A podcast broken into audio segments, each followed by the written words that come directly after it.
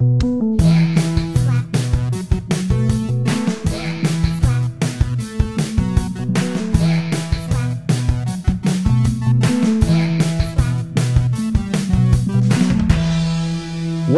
to Whacker Slaps Presents Superior Slaps, where we look back into the archives of greatest hits records to determine if an album or a band or even an entire discography was actually good or just the product of the hype machine of its time. Like all great podcasts, this is a direct spinoff of another podcast that is a direct spinoff of an unhinged group text that simply refuses to die. Per usual, I am joined by the man who I have on good authority shot the sheriff and, yes, indeed, the deputy as well. Yes, I'm the number one sound boy, Adrian, and uh, you took my joke. So I'll just say I also shot Eric Clapton, that son of a bitch. yeah, but I did not shoot Ginger Baker. no, Ginger Baker's cool. He shot someone, didn't he? Probably. I mean, who knows what he got into with Fela back in the 80s, you know? Yeah. And I am your co host, Noah. Uh, my feet are my only carriage. I want to I want to jam in with you. Nice. All right. Uh, Adrian, what episode are we doing here? What's the number? This will be, is this 34? Four. Damn and uh, have the little game up top. Oh, Bob okay. Dylan album game. Bob Dylan album. Okay, all right. Can 34. You give, can you give me the 34th studio album by the other Bob, Mr. Bob Dylan? Oh, it's got to be later. Although, shit, maybe not. Maybe it's like 80s, 90s. It's 2000s. I'll give 2000s, you 2000s. Okay. Probably not Love and Theft, but similar era. Is it one of those crooner ones he did?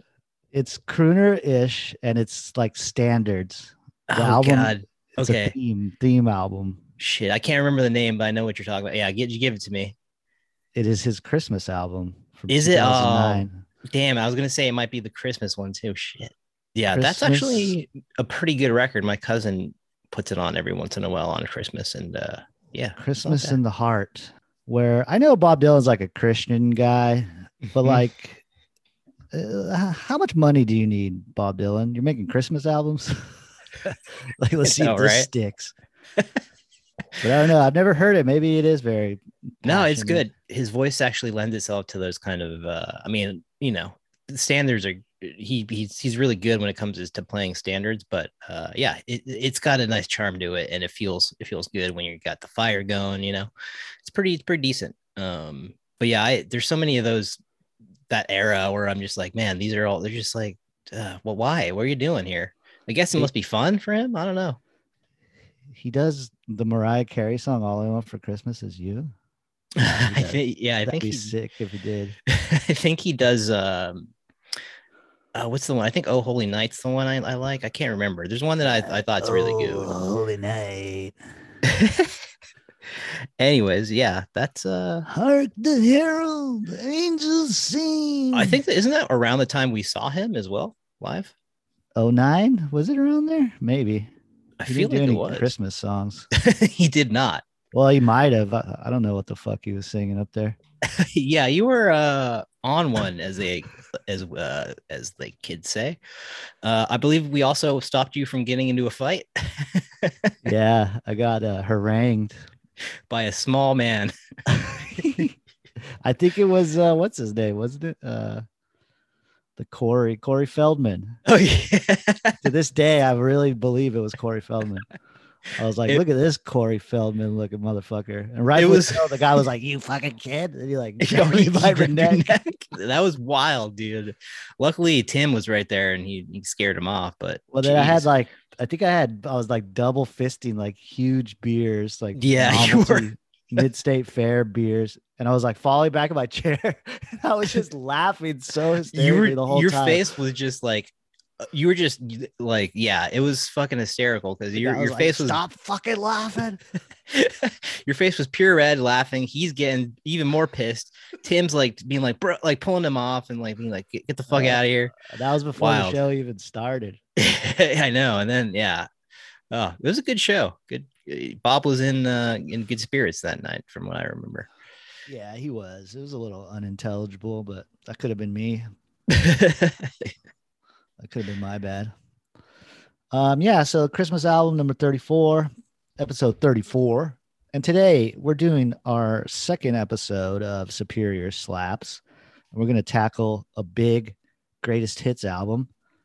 And it's was released in May of 1984. It is Bob Marley and the Wailers Legend. A double disc greatest hits. Yeah, and another one that similarly to the Eagles uh last episode, this is another one where if you dig into your parents' record cabinets, you're almost guaranteed to find this.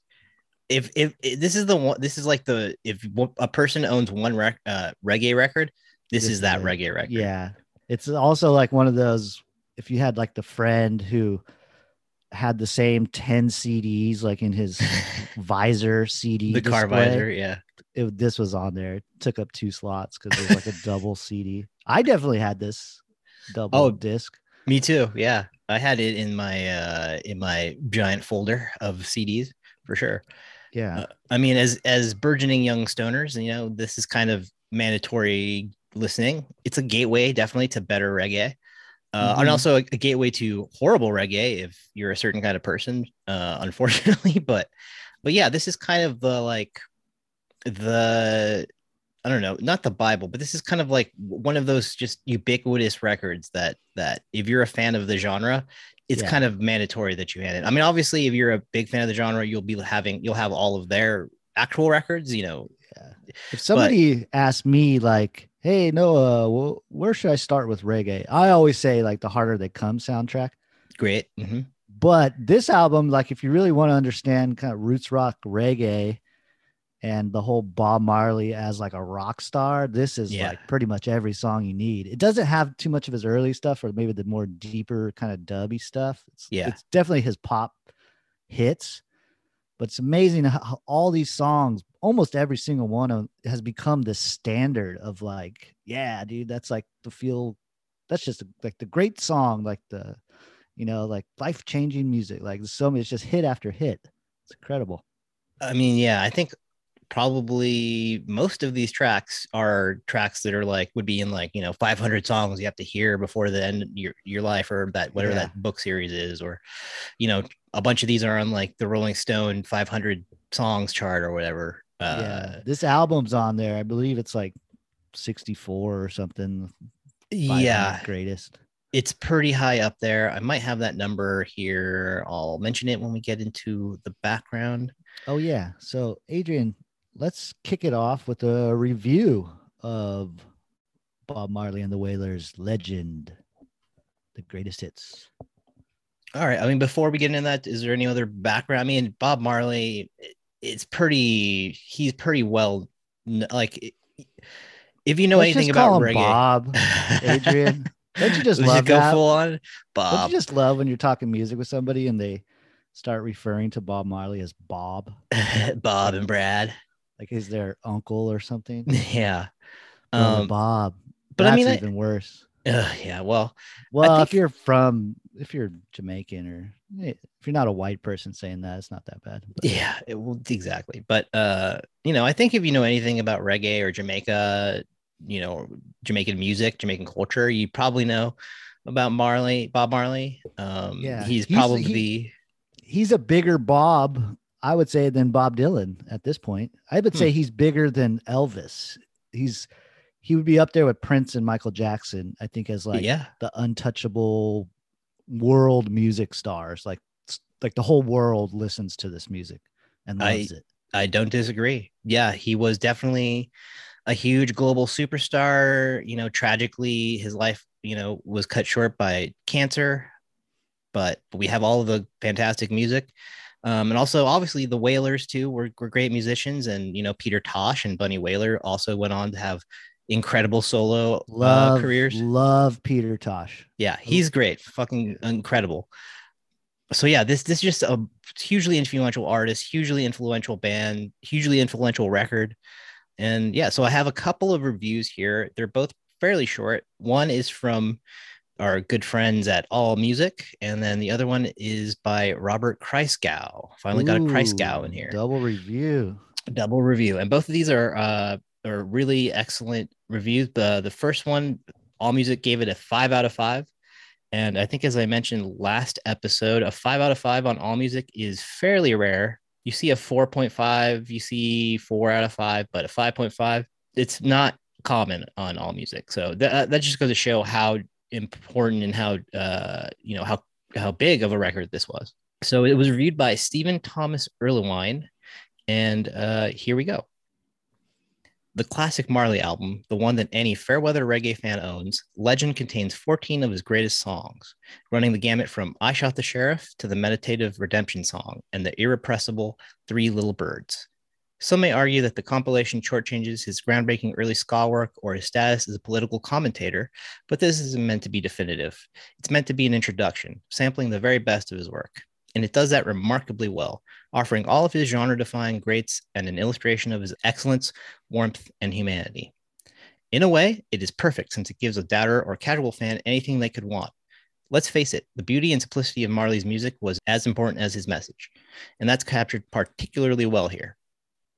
Um, I agree with that. You know, yeah. it's and I think that's important distinction to make. Like, it's not meant to be a definitive like career spanning compilation it is meant to be sort of an intro like this is this is bob marley and the wailers 101 yeah. you know? it doesn't cover a whole heck of a lot of like it only like pulls from like three or four albums right it's like very much a seven albums and i think seven. by this point they're probably about maybe two dozen deep or not maybe not that much but they they had a lot of recorded stuff. It doesn't have any of the early ska stuff. Yeah, most great. of the 1960s stuff that they were doing, uh, which yes, is, is incredible, uh, is is left off this for um to it, it, the kind of more focused it's more focused on the singles and stuff which you know naturally that makes sense um okay but here is the second review by the aforementioned robert Christgau who you know famously uh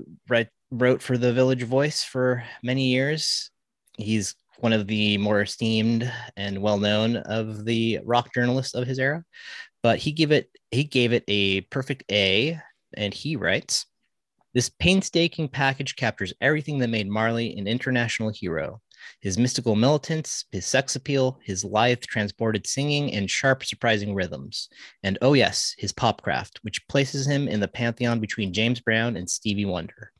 Though he had a genius for fashioning uncommon little themes out of everyday chords, he was no tunesmith. No Woman, No Cry, and Redemption Song could be said to have full fledged melody lines, but from Is This Love to Jamming, most of these gems are hooky chants, which, given his sharp, surprising rhythms, only makes them catchier. Play either seven cut side twice before bedtime, and you won't know where to start humming next morning. Oh man, this the earworm factor huge Bob Marley is insane. Like, yeah. Once a year, I'll get Buffalo Soldier stuck in my head like for a whole day. My dad used to also like sing that song around the house. Hmm. And he would also sing the Chili Peppers, uh, Bob Marley, Poet and a Prophet. He was like obsessed with that song. uh oh boy yeah, um, closet i think he's a closet bob head dude i mean you know it, it, these songs are really indelible. They become such a huge part of the fabric of classic rock, of of classic, of you know, of, of music in general. Of, yeah, you know, it's of pop music in general, I should say. Well, pop um, music with really, I think the lyrics, his lyricism, his writing is really great. It's not just like yeah. catchy chants. It's like he's no. like really saying something. I mean, I, I get what he's saying, but I think that's a little bit diminishing of what Bob Marley was actually writing and doing you know, which figures Robert Christgau is an old white man, but but I, I what he's saying, I get what he's saying about the hooky, like the like yeah, the earworm factor, the fact that these these songs get stuck in your head, they're easy to sing, um, to sing along to. They yeah. make you feel good when you sing along to. Like it's it's just you know, it has the good vibes throughout on this especially on this particular record. I mean, Yeah. It has obviously- literal vibes like the, the Oh, instrument. uh, which sound fucking incredible. The recordings on yeah, is, this is great. music. Every time I did a lot of like walking around, listening to this, it's just joyous. It's joyful. It's like what the you know gospel music calls like joyful noise. Like that's what it is. It's like very uplifting, but but not to shy away from like big life questions or struggle or pain and songs about revolution and Right. oppression and stuff. It's not all sunny, but it gives you that feeling all the time.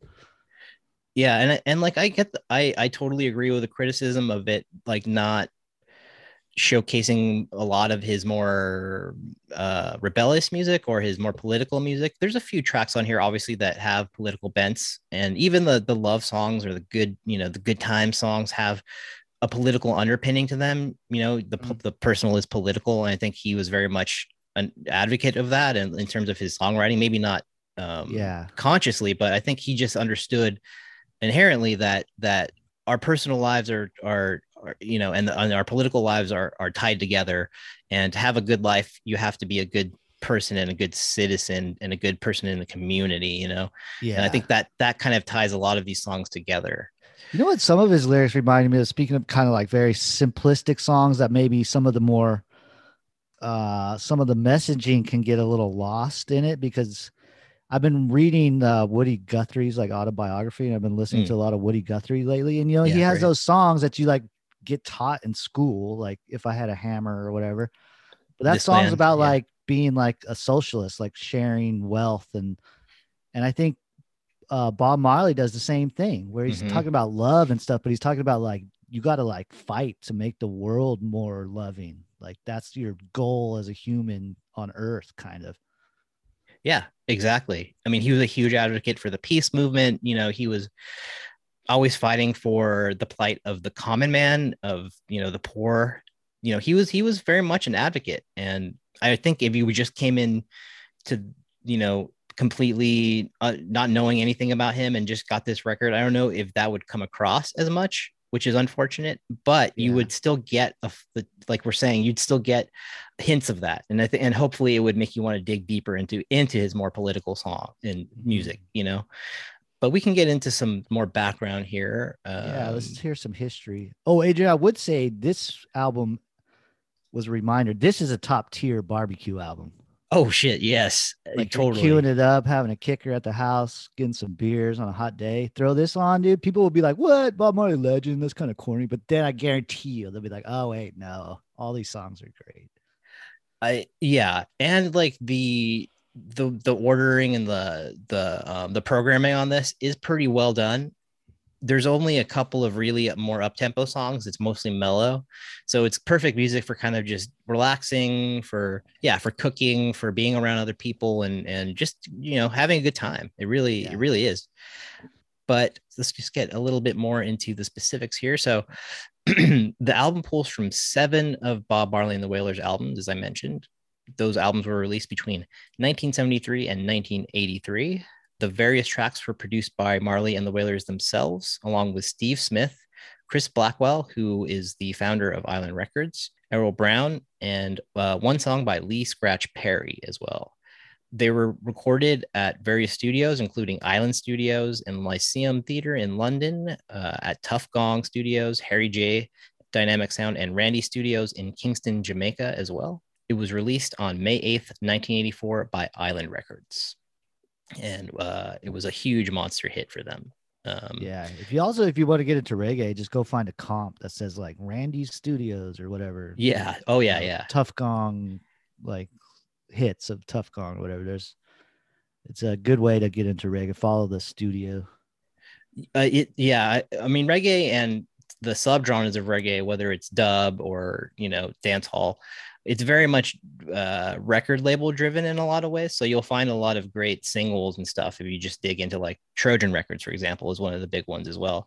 Um, I love the the compilations that they've put out. You know, they also put out actually a Christmas reggae uh, album that was. I think I've heard good. that. Yeah, it's really good. good. Yeah. But uh, getting back to Legend, uh, the album contains all ten of Marley's top ten UK hit singles, plus three songs, including the three original Wailers members. That is Bob Marley, Peter Tosh, and Bunny Livingston, as we mentioned. Um, and those songs are "Stir It Up," "I Shot the Sheriff," and "Get Up, Stand Up." The cassette release, which is what the Spotify track list follows, includes two bonus tracks or extra tracks Punk Reggae Party and Easy Skanking. And it has subsequently been released with a lot more bonus tracks and video footage. I don't know if you dug into any of that stuff. There's like a lot of demos and live things and and uh, no, I haven't heard that expanded. I didn't really dig into that either, but but you know I might after this because I, it'd be interesting to hear some of the the more kind of rougher versions of these songs. I know a lot, a few of these were re-recorded versions of older tracks as well. Um, yeah. So it'd be interesting to see how they've uh, they progressed and they um, kind of like rock and rolled them up a lot. Yeah, add a guitar solo, make it more kind of rock and roll. Yes, exactly. Something that was more ska oriented would be they kind of plus it up or not plus it up, but they they'd kind of transform it into a more full blown pop rock song for sure. Legend peaked at uh, has peaked at number five on the Billboard 200. It is Bob Marley's highest charting album in the U.S. and it is the second longest charting album in Billboard history, with a chart run of 2,165 non-consecutive weeks, which incredible. Um, the only record that is surpassed by is Pink Floyd's Dark Side of the Moon, which is at two, 2,166 uh, non-consecutive weeks. So, so just one week. So folks, let's try to, let's get legend trending on Twitter. let's knock off Pink Floyd yeah, let's catch up to those uh those. But British. it's funny, it's those two records because it's like, yeah, every year some teenagers started smoking weed, so it's like, yeah, I'll get Legend, I'll get Dark Side of the Moon, I'll go roll some joints. I know, uh, totally, and hopefully now we'll start picking up like Kate Bush and shit, since all that's popping off now. Metallica, Metallica, yeah. Thanks, we, get this, Things. We, we need to get this podcast on Stranger Things, dude. Blow up. I don't think they had podcasts in uh, 1986.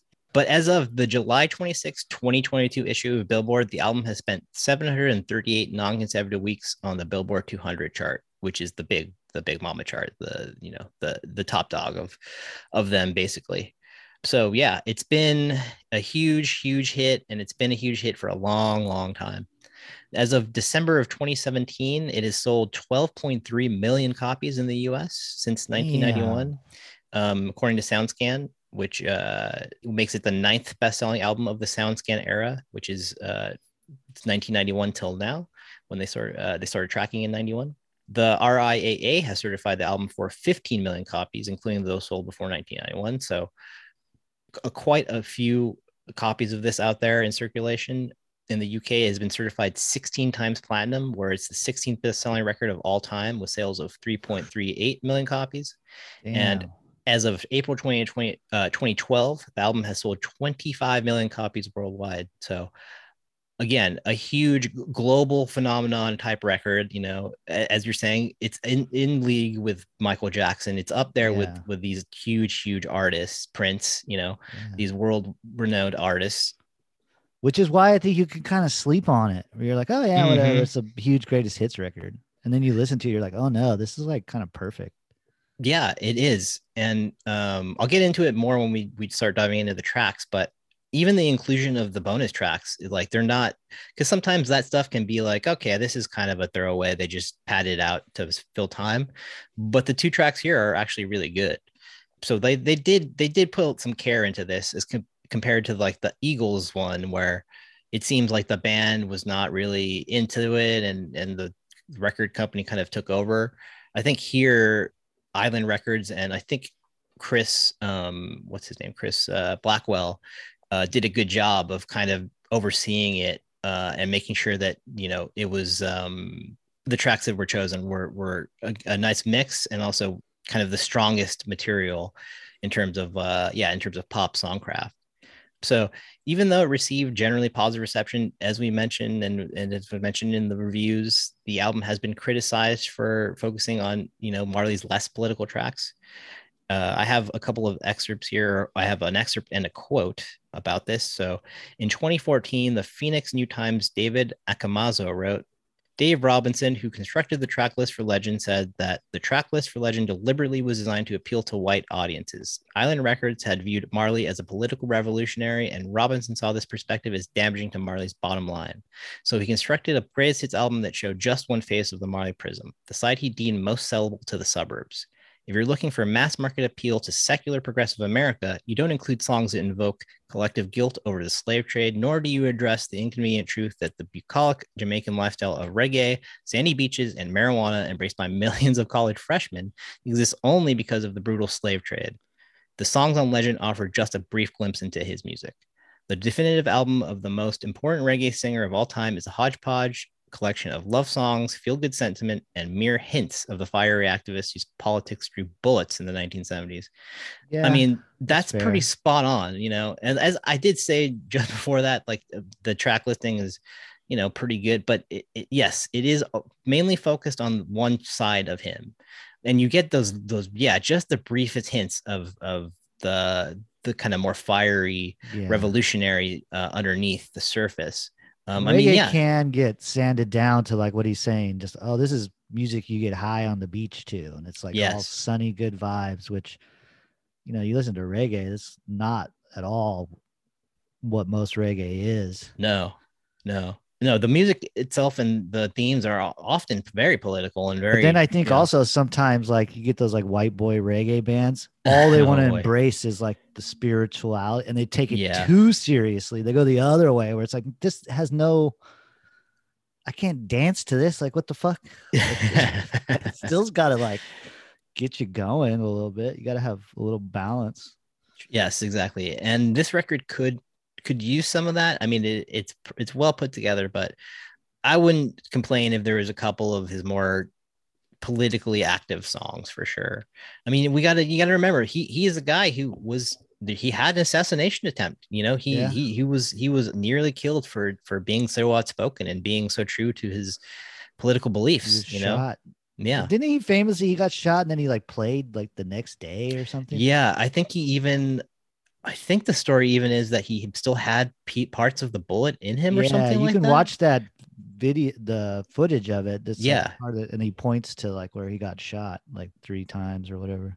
Yeah, it, I mean that's incredible. You know. Um, yeah, it's so crazy. But now it's like, yeah, if you just listen to Legend, Bob Marley is like a safe artist where it's like, yeah, mm-hmm. the mom who you know sneaks away and takes a little puff of weed from time to time can like listen yeah. to with like yeah, no guilt whatsoever of like oppression of like black culture and stuff, appropriation stuff like this.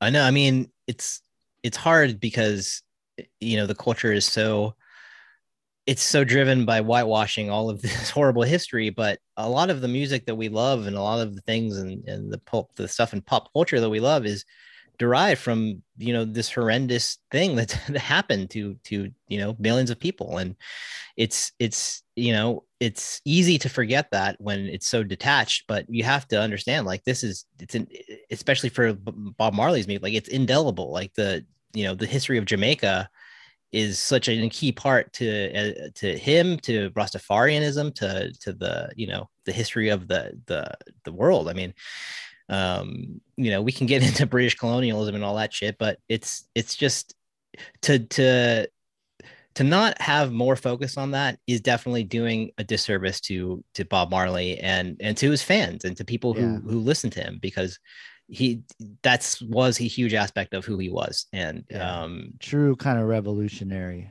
yeah and like it's one thing to if you're like a middle class white dude singing folk songs that have yeah. like a political mess, that's fine and dandy and helps. But like you ain't gonna get Bob Dylan's not gonna get fucking shot by like a government officials. No, no, he's not.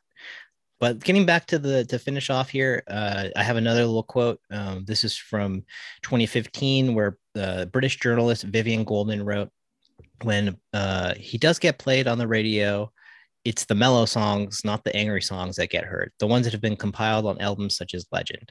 And like, yeah, that's true. You're not going to hear the more political stuff on the regular radio, you know, maybe on a college radio station or something, but yeah. even then, like I, it, it's probably going to be leaning more towards his more feel good stuff, which or you know, yeah, or if it's not the like, could this be love or is this love stuff? Like you maybe hear Exodus or Mhm. something, which Right. is you know has more kind of a religious connotation rather than like overtly political. I mean, they're both Well, go hand in hand. But yeah, it's tying kind of black, you know, black oppression with with uh, the oppression of the Jews in the Bible, and you know, he, he, he obviously that's another aspect of Bob Marley that that gets Yeah. misunderstood or or or whitewashed is his spirituality as well, because that did play a huge part into his music and his life. Um, and I think actually that was probably one of the reasons that the the Wailers themselves split up. I think Tosh and and Bunny Wailer both said that they didn't want to keep going as the Wailers because they I think the quote was something like they didn't want to play freak clubs, which whatever that means, because it went against their Rastafarianism. So yeah, I think you know- sick of like the rock and roll crowd, probably. yeah, exactly. The white the white crowd, which I I you know I can totally understand that. But just to, to, to top it off here, the album ranked 46 in uh, the aforementioned Rolling Stone's 500 greatest albums of all time list. That's on the original 2003 list. It maintained that in the 2012 revised list, but it dropped to number 48 in the 2020 list. Damn, took a Uh, hit. yeah, it dropped two. Uh, yeah, probably knocked it off, like Arcade Fire, Funeral, or something. probably or i mean 2020 probably like billie eilish or something like that i'm sure which no, nothing against Oh, I didn't but, even you know. realize they made a 2020 list. I gotta Yeah. check that out. Yeah For some reason, I, remember. always buy like the 500 greatest album it's a nice it- issue. it's a fun thing to read and it, it, Yeah. it you know it's good for for conversation and stuff and it it they they have done a better job i think in recent years of including more because i think that was one of the big criticisms of the original list is that they didn't include a lot of world music and a lot of like non-white rock and, uh, and they would music. have like six Beatles albums in the top 10. Yeah, something. It's like, come on, give it a rest. I mean, I I understand, but yeah, we there needs to be a deeper, more a, a more more of a Uh, breadth here of of stuff. One night, me and Caleb and uh, I think it was Jen and Edward, we, I had the magazine, the 2012 one. Yeah. and we went and listened to like the first track of almost every single album on the 500 so it was like 500 songs and you had the game was you had to judge it just on the opening track like yay or nay Yeah, we would like circle the ones that we liked and the ones that were out that's was pretty good. it was a fun game I mean, that's a good experiment because like if that opening track is not a banger, it's hard to to get into the rest of the Yeah. the album. and if you have an album that's being considered for the top 500 the first track is usually like gonna be a banger probably for the most part it kind of has to be Or it should be, it should be, or at least captivating enough to to keep you listening. You know. Yeah, no table setting. Flip that table over. All right. um, yeah. So, what's next on the show? Usually, we hear from Caleb, our host in exile.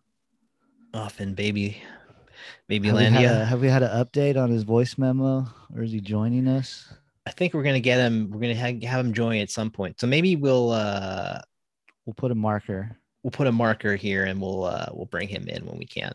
Yeah. And uh, you know, usually we, we kind of do things different on this on these episodes. We're gonna do like a track by track breakdown. Did we want to do like maybe I don't know history or our personal stuff? What do we usually do? I think last time we did do kind of a brief personal background with these with uh with the record, which you know we can do that now. I'll I'll, I'll start it off. So, I mean, obviously Bob Marley has been is a huge artist. Obviously, I've I've heard been listening to him since I was a kid. You know, if you listen to the record or to the I'm sorry, if you listen to the radio at any time in the past, you know, 40 years, 50 years, 40 years, you, you're going to hear him on on there. So I was familiar with a lot of these songs before um, when I was you know younger, but it wasn't really until I was a teenager and probably this record, or I think it was I got this record and Exodus right around the same time, and you know listening to those these two records, it just like opened me opened my eyes to a lot of um, Uh oh. Oh. We have Oh. movement. we have movement um, but it opened my eye it opened me up to a lot of to, to reggae music in general. You know, because before then, the stuff that I was oh He's shit, back. Wait. Daddy's home. Caleb, hang on one second. Adrian, finish your thought real quick. um, No, this is perfect that. timing. perfect timing. Yeah, the uh, so before. The stuff that I was listening to that would be reggae oriented would be shit like you know 311 or whatever the fuck else was popular at the time, Sublime. Um, so this really helped me get into like the deeper, more Brad, Bradley. Yeah bradley got me got into like the actual deeper true reggae and and ska and stuff like that But- Nice. yeah no what about you what about what was your kind of history with with bob my history goes way back. All you got to do is look at my senior photos. Oh, yeah. Graduated high school, and I was wearing a Listen to Listen Bob Marley. Marley shirt, dude. And my grandma had that like hanging in her living room for years. No, I don't know correct me if I'm wrong now. though. The story of that is weren't you like across town like drinking tall cans or something? And then mom called and she was like, You gotta do because I think I was hanging out with you guys. in that picture. were I think you were. buds, and I, I was like drinking some tall cans, and then mom was like, "Dude, you need to be at this place in like an hour, like I reflection." think it was Escobar's Yeah. joint. yeah it was yeah Reflections. Was Shout like, out. Yeah, let's go. Let's do it. So yeah, I'm a little got a little squirrely. spoiler grin. alert i was also high in my senior pictures as well I was not. Um, cop that day or something. but yeah, Bob Marley, I definitely had the legend double CD. You know, it's just something you always had. Yeah. And I always liked him, but it was it wasn't uh, I'd say the last 10 years I've really dove deep onto reggae as much as I can. There's so much of it, you know. Um, but reggae is like the genre that I listen to kind of like maybe the most these days recently. Mm. And I just have to say, I kind of like sleep on Bob Marley, you know, the some would say the the best of all reggae artists every sometimes. I have to like remind myself, like, oh yeah, this guy's great.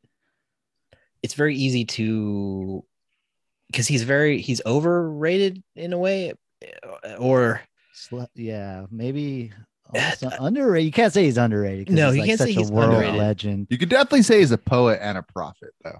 Oh yeah. yeah okay well uh, okay perfect how, how about you jump in caleb with some of your your history and your thoughts on uh, on bob Yeah. And we're back with Caleb. Hey, what's up? You guys want to hear my Bob Marley impression real quick? Please Uh, God no. Are we gonna do that? Kick him I, uh, off the Zoom.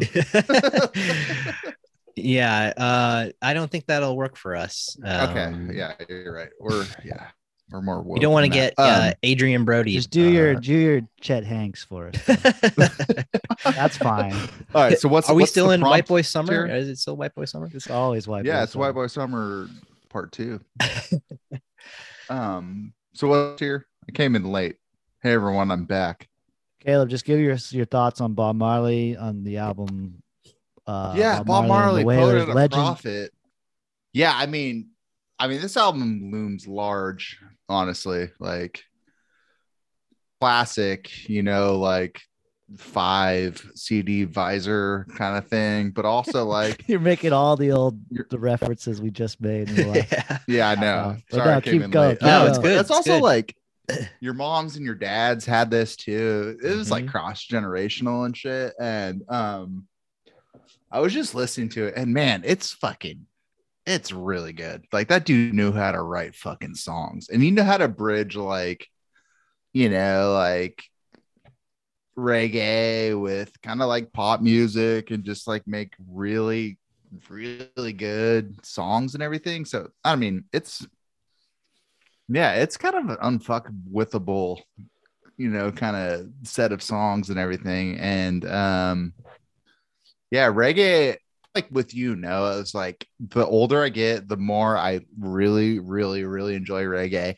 and the more I know how to like where to look for it, you know, and like what to like how to like find the good shit and everything. And I get this like sensation every time I listen to really good reggae. I'm just like, why don't I always just listen to reggae? Why am I not just like a pure reggae guy? You Yeah, know, why like don't you grow dreads, dude? You got the Yeah. long hair. should I do that? Yeah, dude, you could be the crunchy dad with the white dreads. Yeah, man. Oh yeah, dude. I love a white dad with dreads. That's like Why kind of my are- aspirational. I have a question for you guys. Why are people that would consider themselves like neo hippies reggae fans anyways? You know, it's like why are they it's just is it just weed?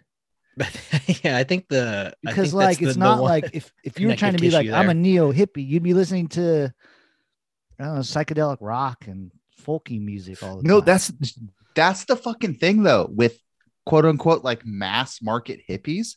They don't listen to psychedelic music. They no, listen. they listen to shit. black music Yeah, or, or shitty white music, black shitty white music that rips And off black music. Yeah, and they don't listen to freaky white people music. Like they don't go deep enough. it's like, just safe. Like they can't have any bad vibes. That's why Grateful Dead is what they are. They're like the safest version of psychedelic yeah, it's just and like the soul most and- limp dick fucking shit. Grateful Dead has a fair amount of reggae, roots reggae in their repertoire, don't they? Too. They wish they, They did, do- but they, they don't do know how to some, groove. yeah. They have like absolutely no fucking like funk to them or anything. But Anyways, back to Bob. Caleb. yeah, back to Bob. as, as Bob is I like, do you guys already do that trope? Oh yeah, yeah, we decided Okay. it's all Call him- Bob all time. you can refer to him as Uh, Bob, brother Bob, or Uncle Bob. okay, cool. Oh no, Robert. I call him Robert personally, but yeah, I mean, I mean, let's be honest. Like Bob Marley's your first four way foray into reggae. You know, like that's it's kind of the end all and be all in that regard. And but he's like one of those guys. It's just like he's the most surface kind of like reggae artist, but he encompasses everything about the genre that's fucking great. You know, so even if you just only listen to that, you still kind of get it. And it's still like really solid fucking songs and really solid musicianship and really a solid view into the fucking movement, you know, at large. And um yeah, so like he's kind of one of those like guilt-free listens, you know, like say you listen to like whatever the Beatles or Stevie Ray Vaughan or whatever kind of like, you know, big bands and you're like, well, I'm not really doing my due diligence and I'm not getting into this kind of like genre of music deep enough. But with like reggae and Bob Marley, it's like you should go deeper, but even if that's your like window into it, you're doing really good. You know what I mean? Like you're fucking like Yeah, You're just set the up, hits are like, pretty it- quality. yeah, just the hits are fucking phenomenally good. like Yeah, yeah. right? If this is the, if this is the only reggae record you own, like that's this is like one of those definitive ones that just like Yeah. encompasses so much about the genre. I mean, obviously, yes, we're missing, and we Caleb we- before we were talking about how a lot of his political stuff is missing from this intentionally so for for marketing reasons, right?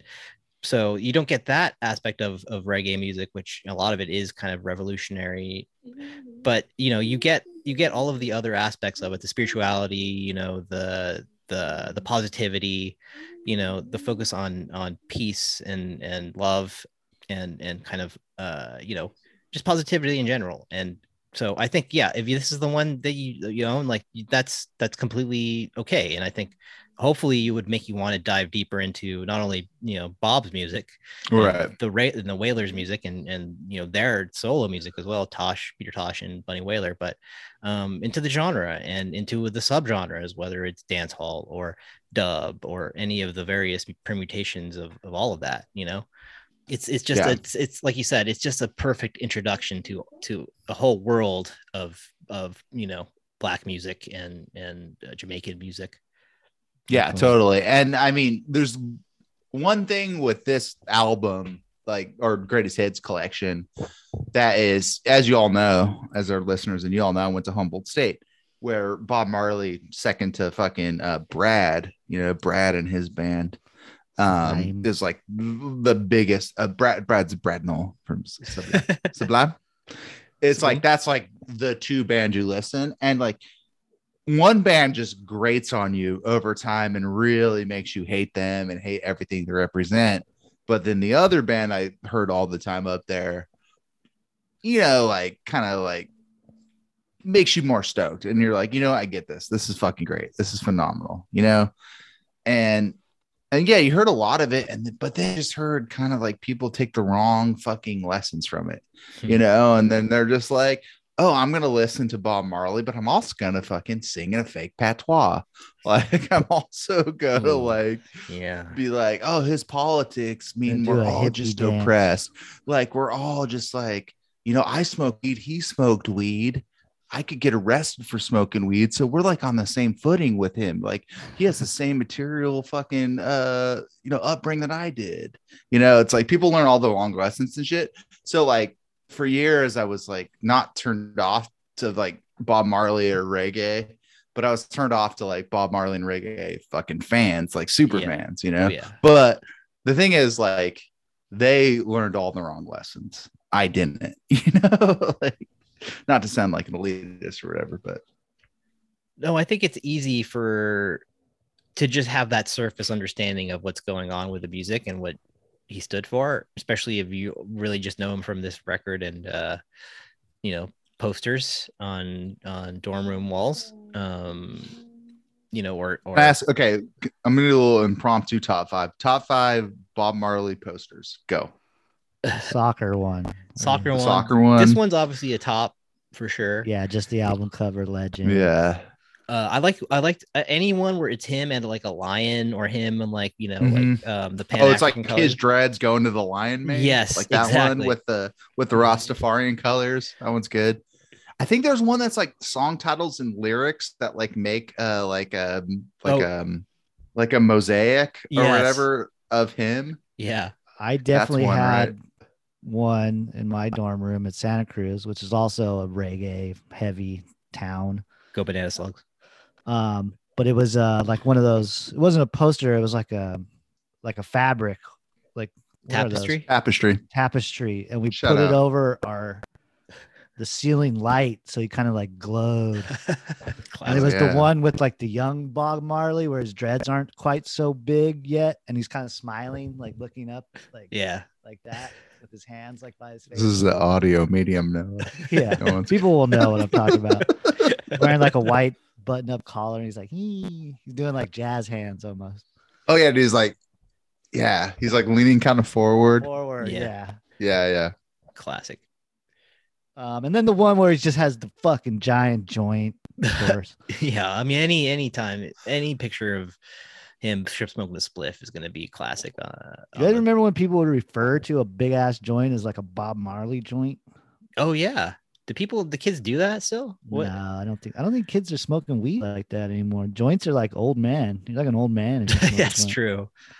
Uh, it was the Bob Marley or the Cheech and Chong joints. Those are the two I remember. the pinners, dude. Um, yeah. Uh, well, Shout the- out the pinners. Yeah, Yeah. pinners over bigs. I Pinners say. over anything, dude. Because when you rip a pinner, you just Get get like uh fucking you know, you lose your breath or whatever, and you get kind of dizzy. So it You adds get to a the head high. rush. Yeah, get- nice.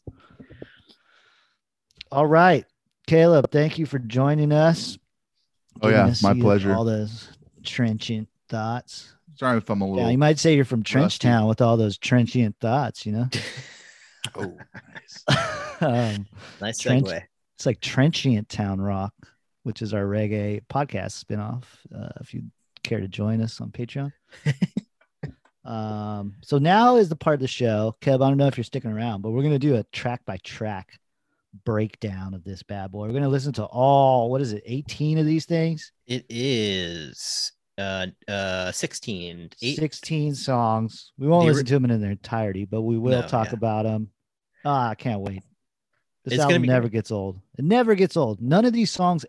It's almost impossible to play these songs out, even though I would say they do get played out sometimes.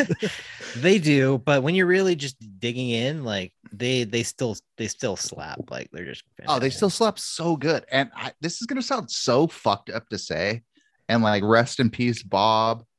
But the fact that he died early enough in the 80s, like it, this shit is corny proof, right? Mm. Because like if it would have uh, yeah, he never had like later his corny like rapping song, but I don't Right, know. I always like- think Caleb he could have been really good at like Yeah, getting more saying. Into like, saying. It's, like, sample say, yeah. because like hip hop samples from reggae so much. I think he could have transitioned.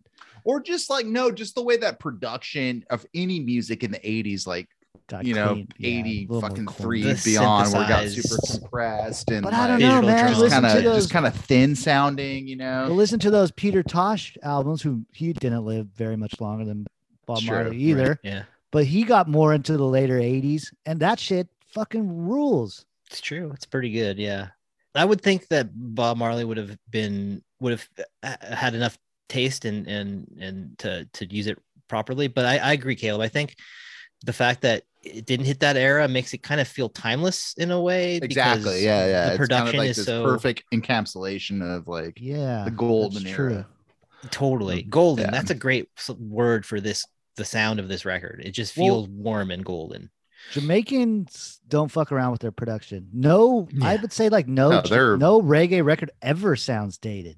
Like it sounds new. It sounds urgent. It sounds like it was. Well, made, it's a production forward genre. yeah. Yeah. Like it's like people always talk about oh the Beatles they had like the fifth Beatles like George Martin or like Pink Floyd or whatever. it's like Preston. they used Mhm. like they used the studio as an instrument. It's like nah that shit is the Well- most true for fucking Yeah, Jamaican Jamaica music, invented for fucking that. reggae, dub, dancehall, all that shit. Like that is above and beyond. and it also was influential on artists like the Beatles. Like they heard reggae and they're like, "Oh shit! Like this is this is great. Like this is." And you know, obviously, a lot of them pulled some of the worst aspects of it, but um, Stones. They're like, let's go. We gotta go to Jamaica. yeah, right, exactly.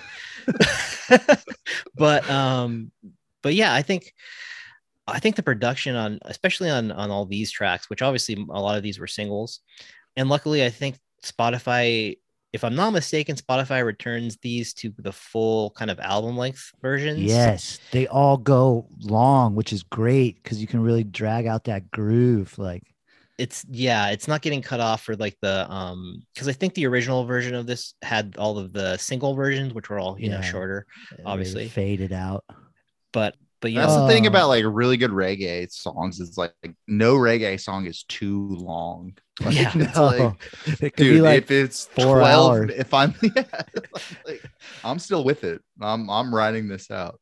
How about we take a break and then we'll get into our track by track breakdown. Caleb, you sticking around? I'll stick around for a little bit. I don't know if Okay, I'm gonna go through all 18 tracks. Maybe do side A. cool. all right. All right, we'll be back. Bye. Bye. Welcome back to Whacker Slaps presents Superior Slaps. We got Bob Marley and the Wailers legend. Let's kick it off here. Side one, track one. Is this love? Is this love? Yes, from Kaya, uh, released in 1978, and this one was written by Bob Marley himself. And it's one of the first of the love songs on this album.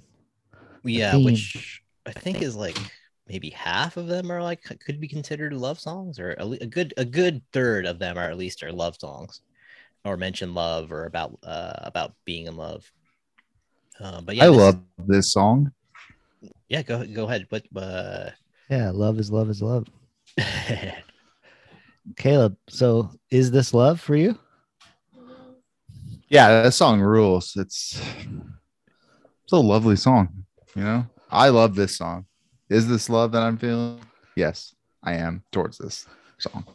I want to know now.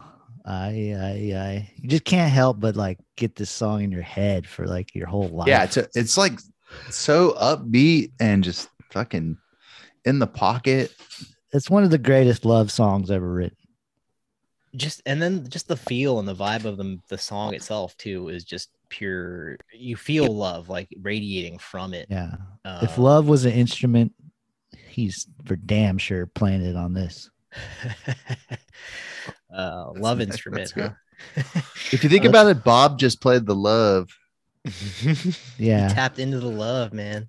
He was also Yeah. a good guitar player and had a really good voice. yeah, yeah. Uh, Don't true. fucking sleep on Bob's guitar, dude. no, there's a lot of great guitar lines throughout all of these songs. What's his actual like Les Paul, like the mini or whatever? It was like the junior. Les I Paul think, Jr. Yeah, I think he had the Les Paul. I think it was the was it the double cutaway? I F. think he he used a double. Yeah, That's a good axe. yeah. he- Uh, great tones too great like the bass and guitar both sound incredible again, owing to you know Jamaican style uh, production, but Jesus, like all the all these instruments sound just perfect. Uh, the rhythm sections in the pocket, the you know everything sounds crisp and and layered perfectly, and yeah, and his vocals just over the over it all is just like man, it's uh it's a great great song, great vocal take, great performance, and it really kicks it off in Yeah. uh and kind of um, nails the vibe that they're going for with the record. And and obviously it's you know the first of many love songs, the first of many kind of good vibes, good feeling songs all over the record. So yeah, and then one one little tidbit I, I got background of this is that the video for it, which was shot in London, featured an early appearance or uh, the very first appearance by Naomi Campbell, who was uh, seven years old at the time. Nice. To yeah, famous famous English Jamaican uh, Naomi Campbell. Famous phone thrower, Naomi Campbell. Hey man, we all get a little frustrated sometimes. She earned it. Let her throw a phone at your head. Who cares? Um, but do we have a timestamp for this, or should we just? Uh, Nah, you gotta. I think almost Nah, just play the whole songs. song. You gotta play it. Play the the all tippy, four minutes of the it. Jump. All right. Well, here is "Is This Love" by Bob Marley and the Wailers from the Tippy Top.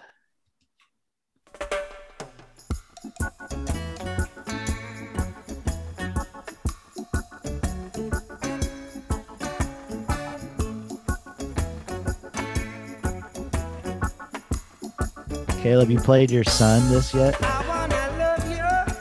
No, no, Yarrow has not heard any uh, Bob Marley. He has a bunch of reggae. Like his record collection is mostly reggae at this point. Nice. But I feel like I- it's a song you could sing like bedtime song. yeah, I think reggae is kind of is like it is kind of good kids music though, right? Like, Yeah. I mean, some of the the themes and stuff obviously you can- would go over a little it's kid's like head. warm. It's like but yeah, inviting, friendly, you know, feel good, like positive, kind of like repetitive. You know, like right. yeah. Uh, let's hear a let's- little more of that. yeah, let's get a little deeper in. Here is about halfway through the song.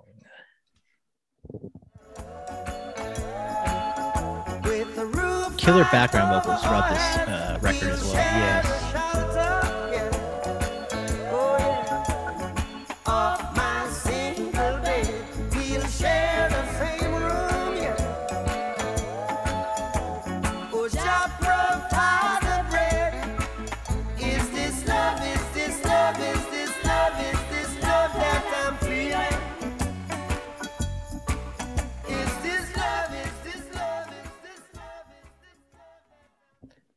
I mean, how can you not like that? Yeah, that's Like, just like yeah, that's pure. ear candy, man. Just, Yeah. just sweet, Yeah. good, and yeah, fe- feels good. All right. Let's Yeah. go. This is love that I'm feeling. To answer his question, yes, yes, Bob, yes. All right. Let's do track two. No woman, no cry. A live song, which I, I don't know if it's even a gripe, but I, I, I would say like they could have put this song last or something. Like it's kind of mm. weird to me to have like a Second, second, out the song be live.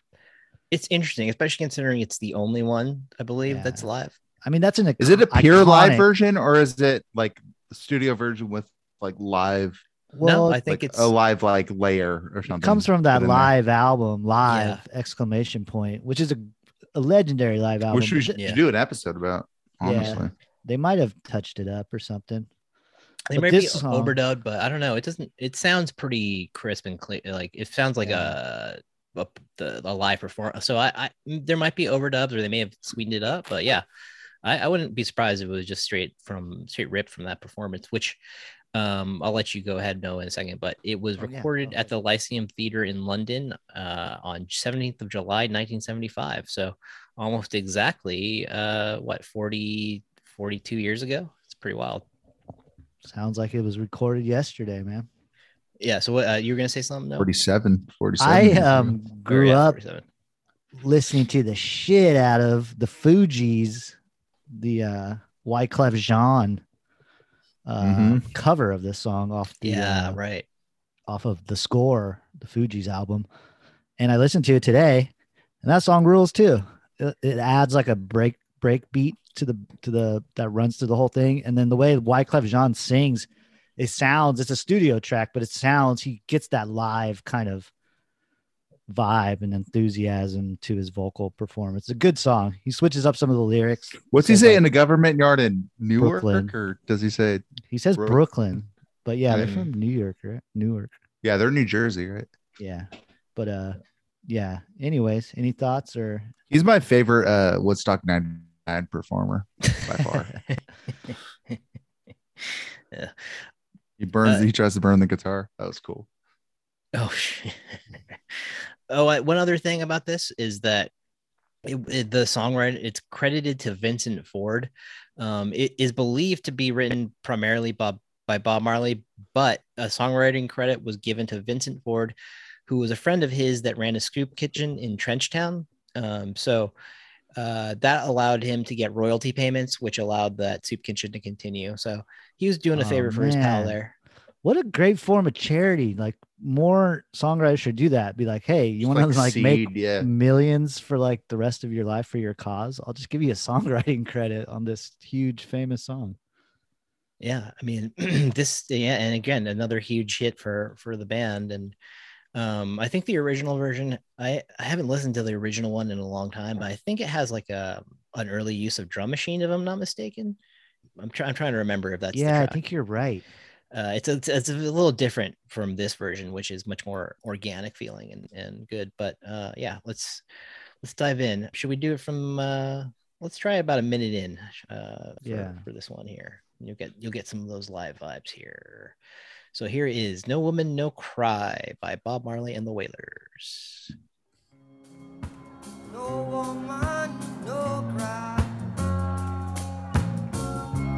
No woman,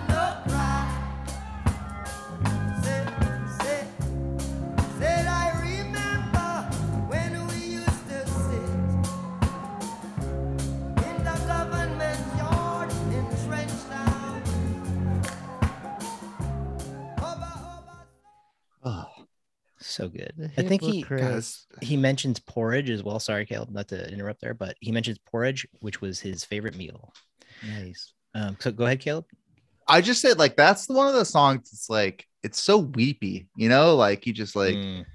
you sing along and like fuck. It's just yeah it's, it's, the, affirming because it, it's it's from struggle, you know. It's a it's, a not- sad song, but then Yeah. he he finishes it with the refrain of everything's gonna be all right. So he like he's like I'll still, which it's it's an still lift aspiration you up right now. like yeah. it's not like everything is all right positive thinking this like everything is going to be all right because we've got to fucking make it all right you know It's- Right. yeah. we have each Yeah. other and we can it's not delusional yeah. it's like yeah it's like yeah Nah, It's also fuck. one of those songs that's so song always gets me Yeah, it does. It's but it's also one of those songs that's like so simple, and so you see a lot of like you'll see some dude like on the street covering it, like a Hmm. usually like a white guy with like a guitar, and you're like, please stop, please stop. it's like everything's been all right bro for you yeah every i mean all these songs i think have been covered extensively uh, Oh, some yeah. some more famously than others but for sure like these a lot of these are coming out of dorm rooms or yeah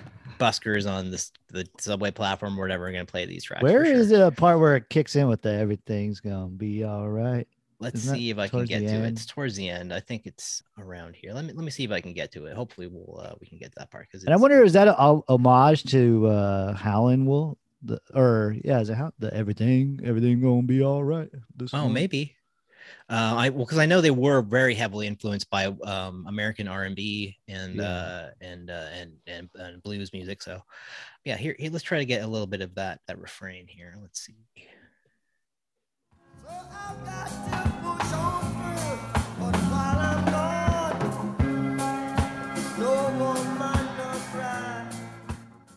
think it's a little further here. Hold on. It does. It has a great where he just lets the audience be the uh, back background vocals, basically. No woman will cry. Little sister, don't shed no tears. Hmm. Let's see. Got a little noodling on the guitar there.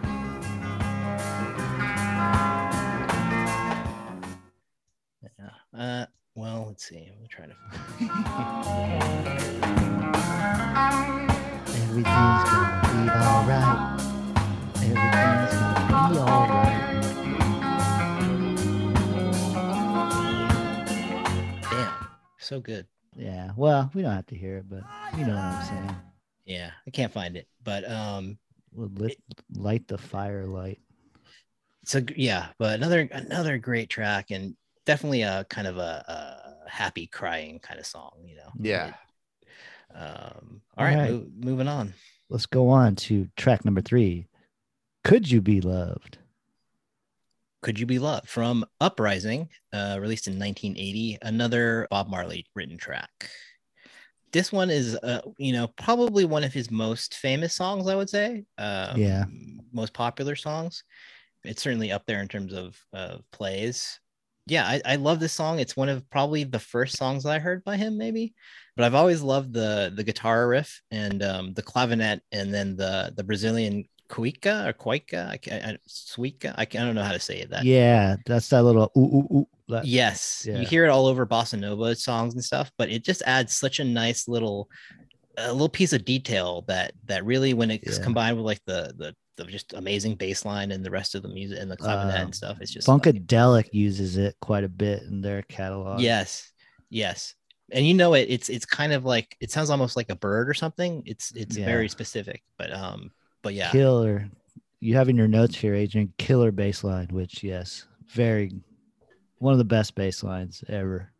Yeah, and then it this was written on a plane in '79 while the Wailers were jamming on the guitar, and you can kind of tell that it has kind of that feel of like a like a impromptu jam or something. He's you still know? awesome to be in that plane. I know, right? How smoky was that plane? First of all, I know, right? and second of all, just It's like imagine we're uh, we're at- going into some fog. Oh, never mind. That's coming from inside the plane. Yeah. Any thoughts before we dive in here? Any more thoughts? No, it's great, great song. No love. That's maybe why I wish this song itself. was two, because then it would go from "Is this love?" to "Could you be love?" Maybe that's why they separated it. A little variety. Cool.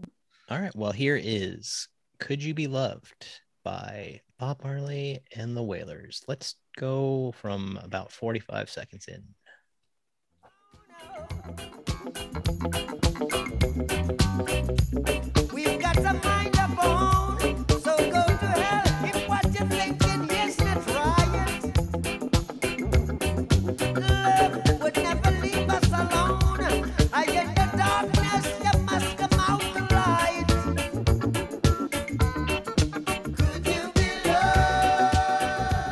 That little synth, dude. That's sick. Mhm.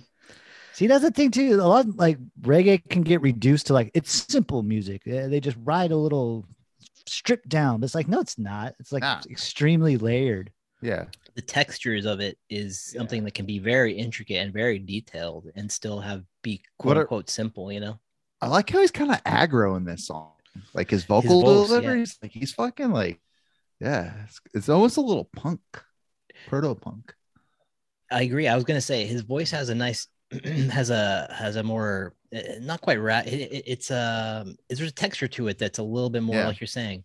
It's Well, isn't the more grit- um, Isn't Yes. the message of the song? He's he's talking about like the evils in the world and like the evil that people do, and he's asking himself, could they even be loved? Is like are they too far gone?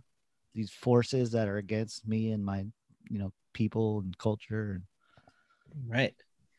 Let's hear a little bit more. Here is from about a little past halfway in the song. Here we go. We've got a life to live. They say, I believe the backing is the i3s. Is that right?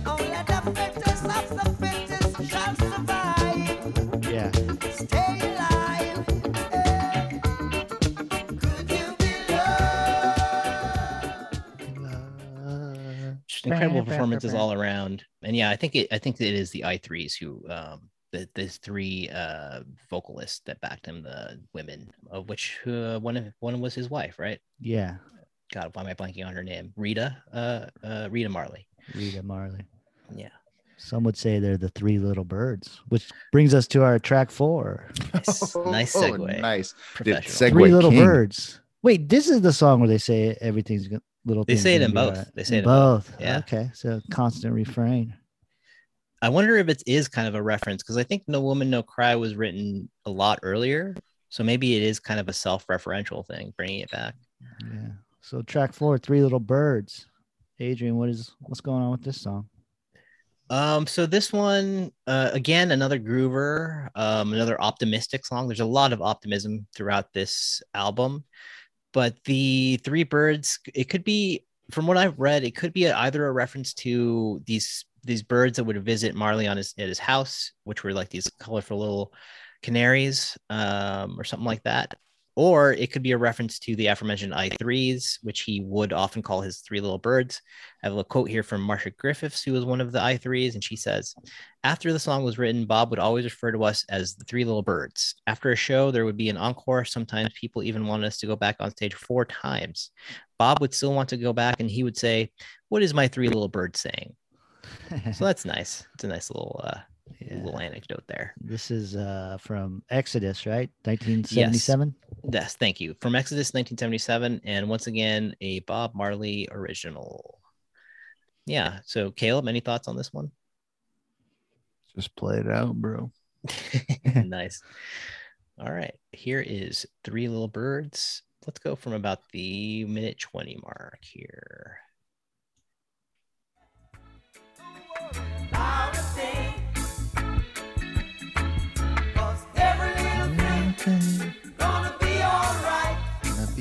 Okay.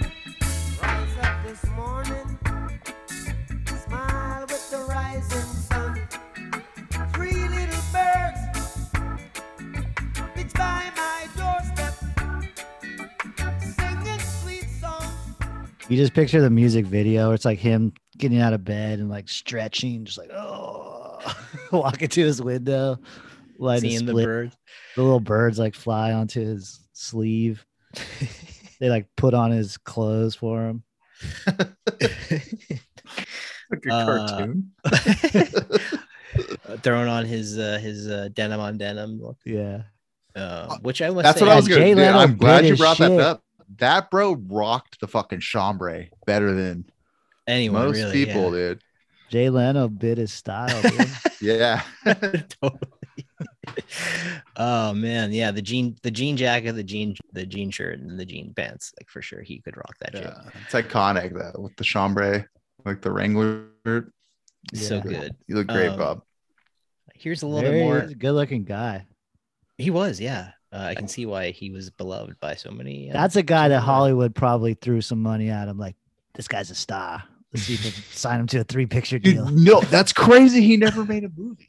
Like I know. Well, especially No, 'cause right. Jamaica never did had any that, crossover shit with them. Yeah. Well, and Jamaica had that film industry going. yeah, they did.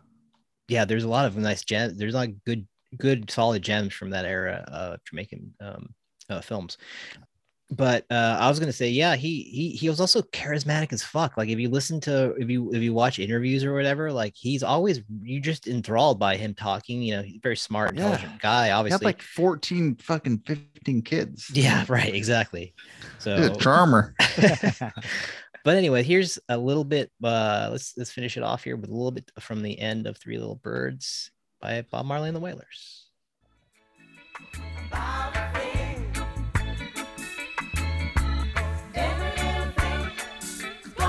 gonna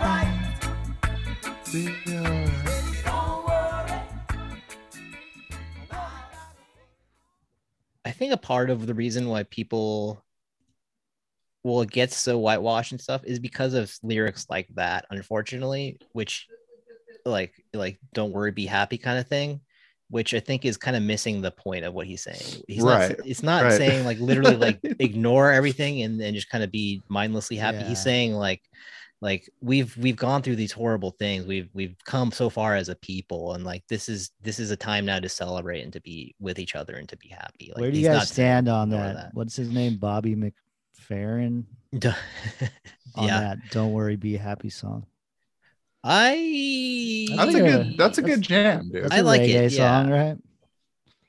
Was I it mean- what, what that commercial like was that part of was it like a rental car thing? Wasn't it like Honey Nut Cheerios or something? I think it. I thought it was. Yeah, I thought it was food. but uh, but I like the song. I mean, it's obviously you hear it. It's been so overplayed and been, uh, but I don't know. It works for me still. I know what you mean, though, dude. Noah, like, Going like being at Humboldt and seeing a bunch of like white kids just like parroting like a like a fucking you know like somebody from an oppressed class of people like everything's gonna be all right it's like yeah for you motherfuckers right. i don't Yeah. think this is what that dude is talking about but like like you want to comfort yourselves with that fucking illusion go ahead go right ahead Yeah. Well, All right. Let's. it's move one thing white here. people do well is uh, taking oppression from other peoples and making it about themselves. So Yeah. there you go. Go, well sorry, go you ahead. know i the irish were slaves at one point boy, oh boy. Uh, all right, moving on. Song number five of Bob Marley and the Wailers, legend, greatest hits. We got Buffalo Soldier. Yes, Buffalo Soldier from Confrontation, the released in 1983. It was written by Bob Marley and Noel Williams, who was also known as King Sporty, another uh, reggae artist. I just want to say the Bob Marley albums, each Bob Marley album sounds like a good fucking hardcore band name.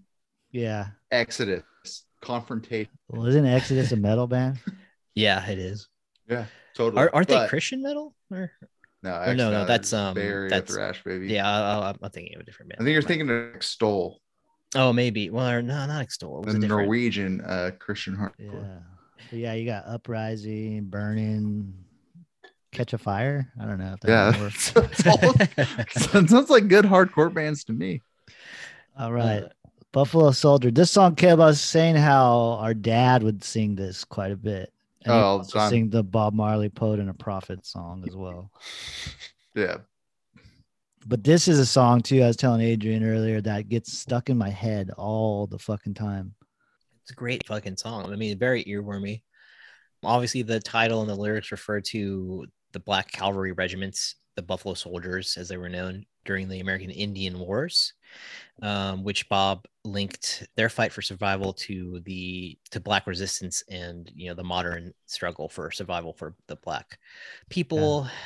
And also, if you are interested in like our national parks history, the Buffalo Soldiers played a big part in becoming like uh, guides to national park. That's what a lot of them did Hmm. after the war.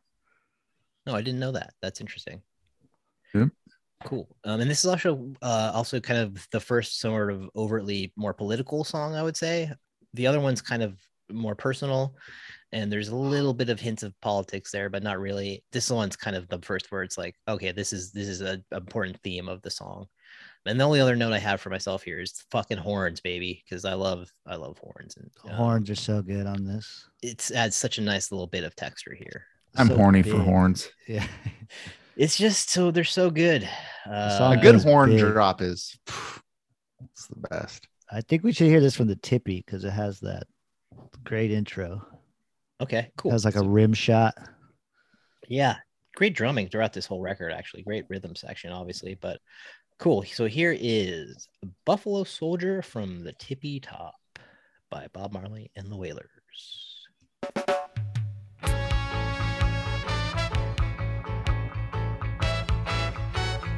Ladies and gentlemen, welcome. Buffalo soldier, dread like rasta. It was a buffalo soldier I got a country tinge to it.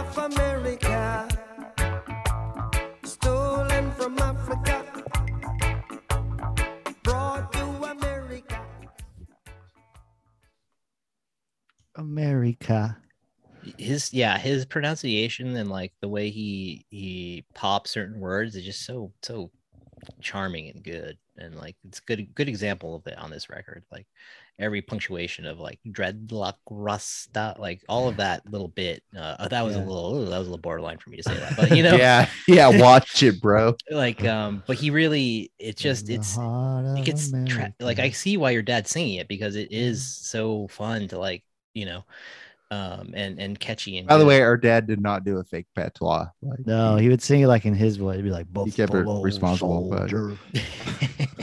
For the of America. America, America. smoking a cigarette. yeah. Drinking some more coffee. Coffee. Um, Um, let's hear. yeah, it's a great song. And Bob Okay. Marley spent like some of his earlier years living in the US too. So he Mhm. always had that perspective of like the American black You're the New Jersey, right? experience. He, like, yeah, worked with his at a mom. Tire Yeah. plant or something. Yeah. Right, So I think he kind of like that taught informed him a lot when he went back to Jamaica. Like, oh shit, like this stuff is going on everywhere. Colonialism and terrible practices against people that are black. Yeah, it's um, it's kind of a universal. Unfortunately, obviously, as a kind of a universal um experience for a lot of uh, the Black diaspora. But okay, so here's a little bit more of Buffalo Soldier before we move on from about the two thirds into it. Buffalo soldier, dreadlock rasta,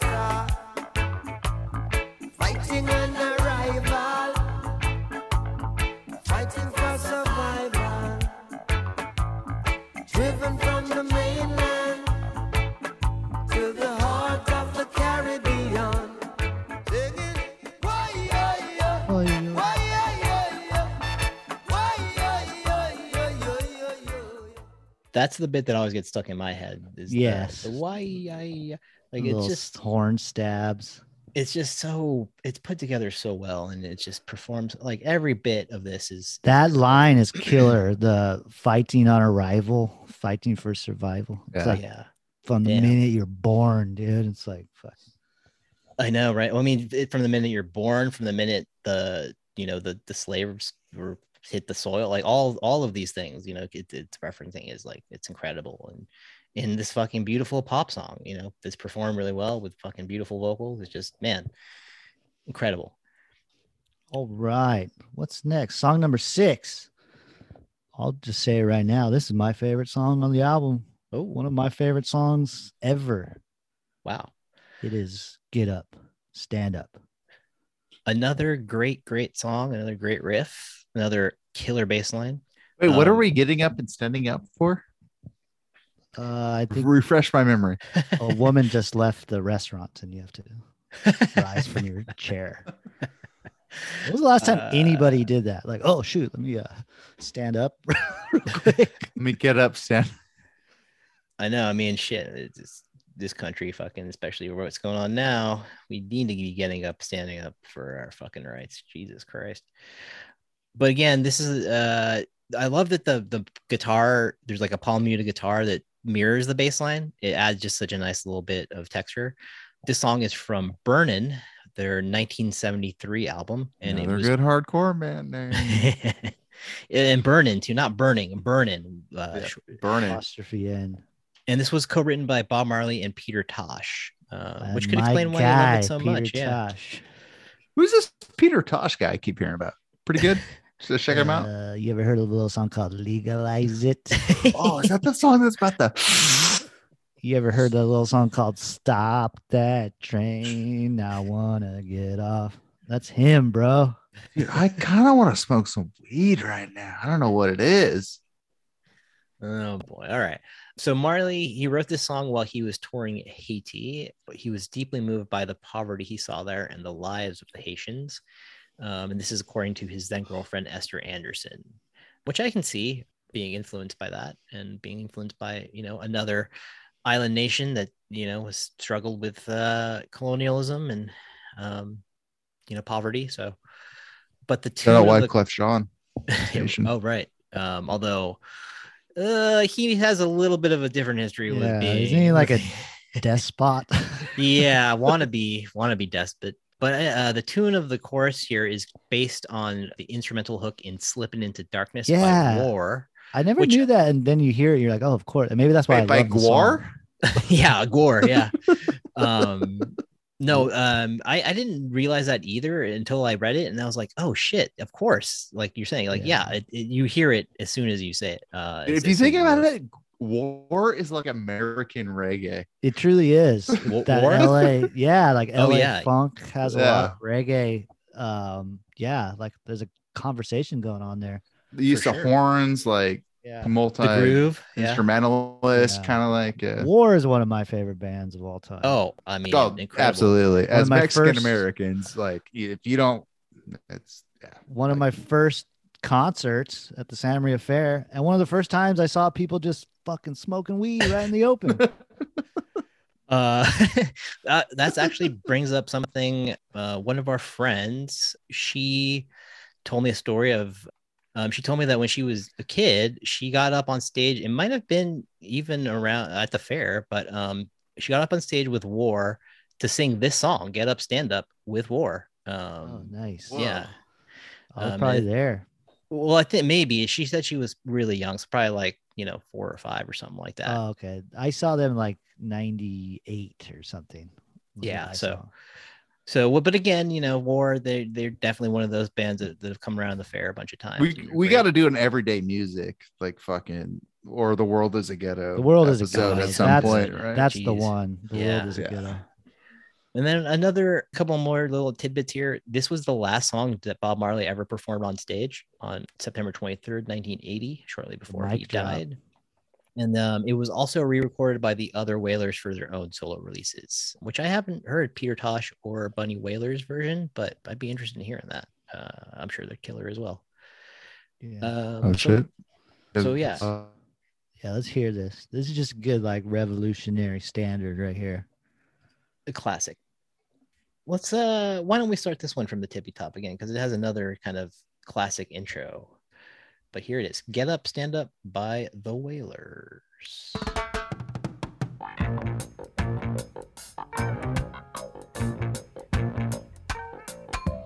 This sounds like Shaft. yeah. Stand up for your right. Get up, stand up. Stand up for your right. Get up, stand up. Stand up for your right. Get up, stand up. Yeah, that drum beat is like straight out of Slipping into Darkness. Very close. Let's let's try to get to some of the chorus here, so we can. can. Slipping. in- But yeah, here is a little bit more of get up, stand up.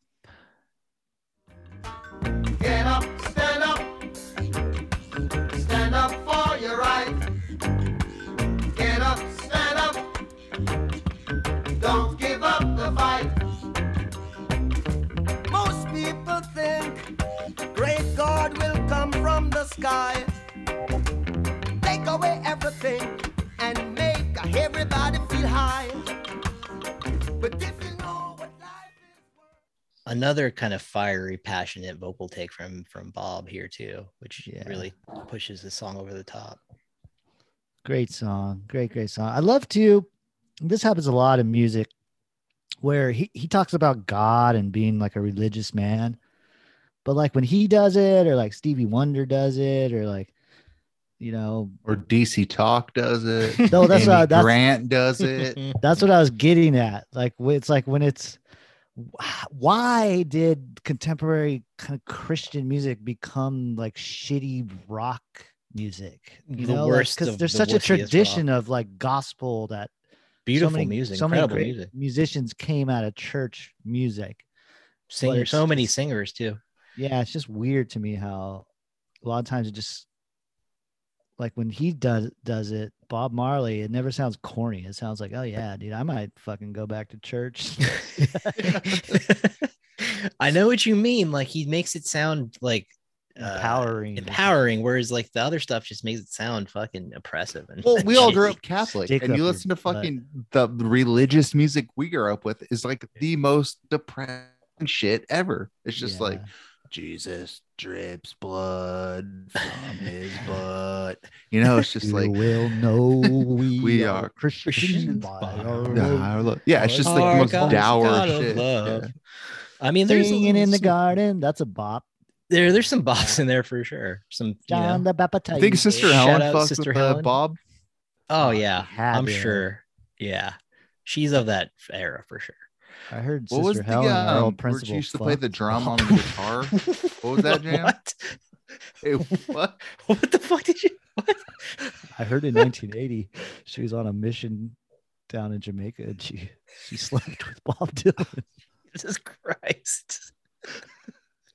You, Oh, heard, you heard no. it here first, folks. Oh boy. I don't hope I hope you think has she passed? I hope she's not alive to hear this. Yeah, shit. Sister Helen's still alive and kicking. Her like parents. She retired. No, she retired Yeah. That's incredible. Wow. to take care of her parents who were like in their 100s. she was one of those. She was hippie like men. in her 80s. she was a hippie. Wild. man. Yeah. Okay. Sister let's Helmet, shout out. Let's, Let's uh, move on. Song number seven. Steer it up. oh, Stir it up. Little This- darling. It's probably my second favorite song. This is a great song. Yeah, I, I wrote here it's a warm blanket of a song. Like it just it, you want to wrap yourself up in it. It's just such a positive, good feeling. Great groove. Killer This- bottom end on this too. Yeah, the the, the guitar solo, which I believe got added later to make it Mm. more like rockified. Mhm. But this song, I would say, if somebody that like doesn't smoke weed and doesn't like smoking weed, but like wants to know how it feels like, I'd be like, just listen to this song like full volume. You'll kind of get a little, you'll get the idea. Get a little A contact little buzz. Contact high. Yeah. um, and this track is from Catch a Fire, which was released in 1973 That album and was rules. written by Bob Marley. Yeah, good, good record. Good. That's good a great record because it's kind of half. It toggles between Bob Marley will sing one song and Peter Tosh will sing the the next. Basically, Nice. it kind of switches off. The uh what uh the wolf parade of the 1970s huh That's a great, uh, Great pool. great Bob smoking a big old joint on the cover. oh is that the one okay yeah all right here is a little unless you had some thoughts here caleb i'll just go ahead and get this queued Nah, up bro, let her rip. all right here is stir it up by bob marley and the wailers this is about a third of the way in Every minute, all you got to do, baby, is keep it in it and stir it up. Come on. Woo! Like slow dancing with your lady.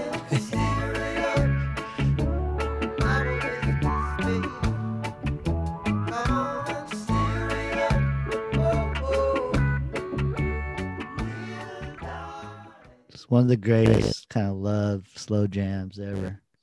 fantastic That rhythm section, man. And This song is just fucking It's so so good. locked in. Yeah. and then the kind of um filtered guitars over too just it's like the perfect texture and man just like another indelible song like you, you put this on and you just feel fucking good. And an interesting thing with all these songs i've noticed is like we all can't help but move as soon as they start playing because Totally. they're just so good. Like you just you, your body just naturally is like oh this fucking rules. Like we gotta let's let's let's start moving. Let's start grooving to it. But anyways here is a little bit more of stir it up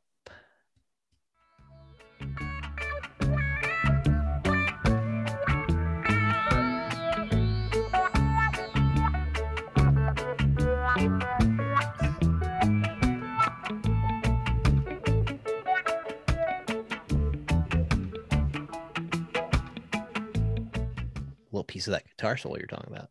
What's that called? That it, that effect that they use? Is that like a phaser? Flange? or- Yeah, it's kind of. I think that's more of a, uh, a Tube screamer. phase. Oh, the phaser. One of the best uses of that. It might be an envelope filter as well, but it, which Jerry first. Hey, Adrian, why don't you uh, walk us through Bob's uh, Set up? pedal Hope I board, brother? Yeah. um, I mean, obviously a lot of wah pedal, a lot of uh, overdrive. Did he have the wall that had like the like the pedal that shaped like a flip flop? no, I think that didn't. That I think he. uh Sadly, he didn't live long enough to see those being made, but, but yeah, you know, uh, a lot of these textures are just stuff that's uh, you know always you can hear throughout reggae, whether it's the the kind of you know little palm muted guitar, the kind of you know the the slightly overdriven sound, the the um you know like the, the the yeah the phasing the the kind of filtering like all that stuff just such so key to making these productions sound, sound the way they are and sound you know make the Yeah. make it such a, a specific reggae sound like just just fantastic Production is crisp without sounding corny. It still is like deep. exactly yeah All right. let's move on. Song number eight. It's a b- b- bonus track. Uh, Easy skanking. Yeah, and this is the the last track of side one here. The first of the two bonus tracks. This was, as I think I mentioned earlier, it was included on the cassette release first. Um, another good vibes kind of song. Honestly, this one I thought at first I was like, oh no, is this going to be kind of a throwaway because it's a bonus track? But no, it is another really really great song. Yeah, Um, really highlights the I-Threes. Yes, This is I- almost I like their song. totally. I wrote uh, the the oh da da da is such a great backing vocal from them. Oh, da, da, da. and this is from uh, Kaya, another one from Kaya fr- uh, from 1978, and it was written by Bob Marley, and it might be inspired by his advocacy advocacy for the Jamaican peace movement. Which, if you uh, look at the lyrics, like, yeah, I can see that. I'm When pro. was the last time you guys peace. skanked? uh, Pretty recently. What you did? You go to that Slacker show the other day? No, I just did it in my living room. Just you know, I felt will say, like ska is not always my jam, but the few ska shows I've been to, it's fun. It's a fun time. you if you know take away everything else, you you well, you can say that ska is just fun. Like You everything will else. skank by the night's end. Uh, yeah, that's I, I don't think I ever have skanked. Maybe when when uh ska was big in the in the nineties, maybe I tried to, and but uh third wave, third wave ska. third wave ska, yeah. But anyways, back to easy skanking. This is a great song. Did you guys have any other thoughts here, or should we just listen to it? Let's hear this bad boy. All right. So here is easy skanking from about a minute 15.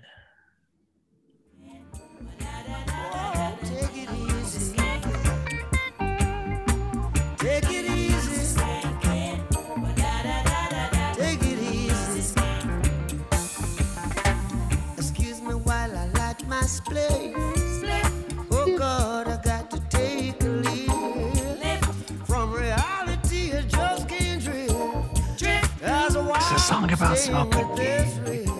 Hell yeah, brother. I'm gonna say that next time I smoke a joint, be talking to somebody like, uh, excuse me, why I like this spliff. I haven't had a spliff in a while, but they do hit the spot sometimes. I actually don't like spliffs. They make me feel sick sometimes. It can, yeah. It really you gotta you gotta get the right ratio, but um I quit smoking nice little pick me cigs, so like I can't smoke spliffs. So you only smoke spliffs. actually yeah, yeah my uh girlfriend's corner here emily would smoke spliffs a lot when we first started dating and she never smoked cigarettes And I like, thought that I was broke her of that habit with the quickness. Uh, um I was thinking that excuse me while I like this spliff could replace the uh like sir this is an Arby's? Like when somebody's trying to like lecture and you'd be like uh excuse me while I like this spliff you fucking blowhard. Nice yeah uh, Excuse me, while I blow hard. excuse me while i kiss the sky um, I thought it was Kiss This this Guy. ain't the Jimi episode, man. I thought it was kiss this guy Uh, Uh, I what- cannot wait for the Jimi episode. what is it is that uh is that a spoonerism or what, what is that called when um you miss here the mishearing it yeah yeah anyways um let's hear a little bit more of easy skanking to kind of finish off side one here so here it is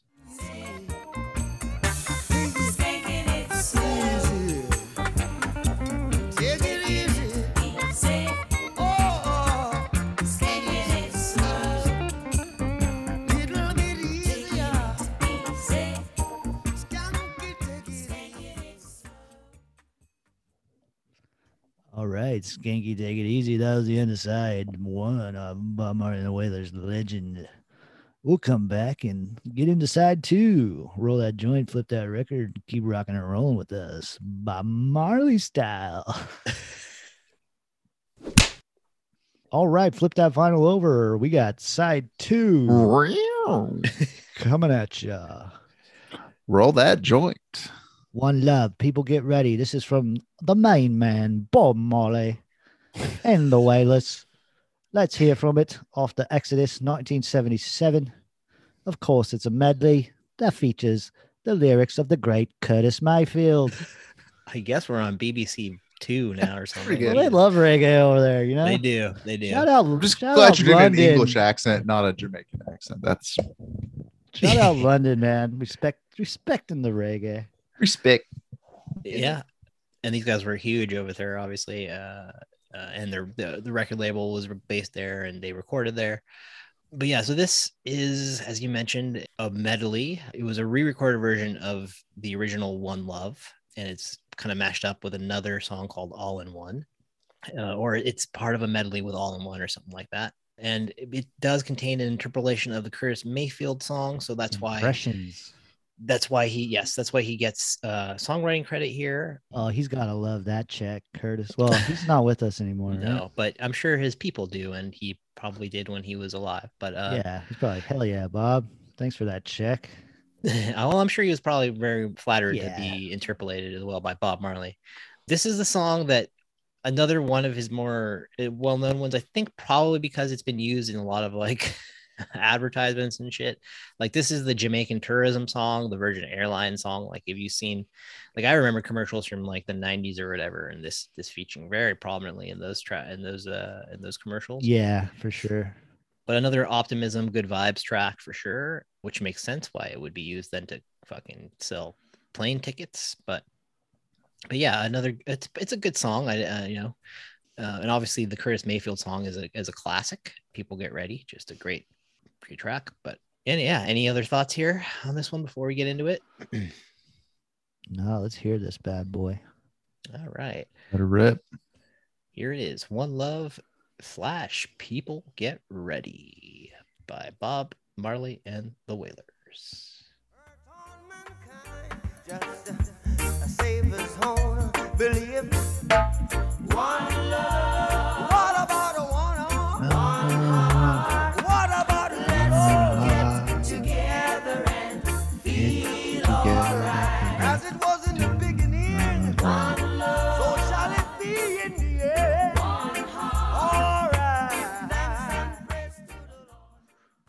Give thanks and praise to the Lord. See, when he says stuff like that, you're like, yeah, why not? Give it yeah, up to the Lord. it's like this guy's cool. He's not gonna take away. But a when you hear, like, birthing person, yeah, like right jars choose, of you know? Clay like- singing. Yeah, jars of clay singing. or DC talk. Shout Yeah, out. Give it up to the Lord. And like, yeah, it sounds threatening when they do. Yeah,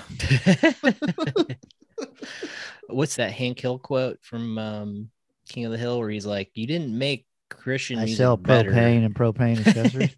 yeah, well, yes, that one. But or, he or like when Boomhauer's like, Like that guy named old Bob Marley. Mar- Marley, the dang Boomhauer. Wailers, man, look at. Um, but uh, but he said something like, um, he's talking like some Christian rock dude, and he's like, "You didn't make rock and roll. You didn't make Christian be- Christianity better. You made rock and roll worse."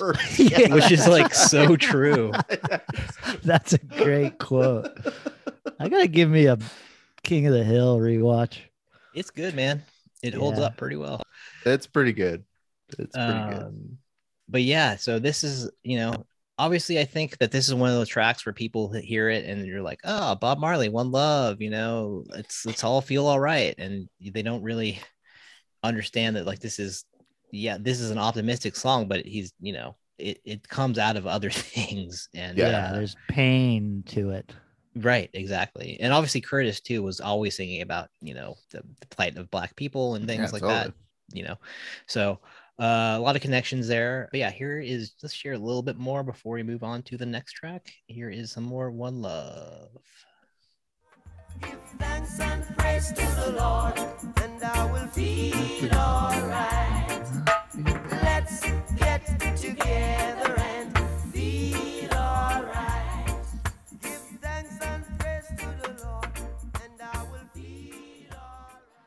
Man, the drum sound on this album is just so incredible.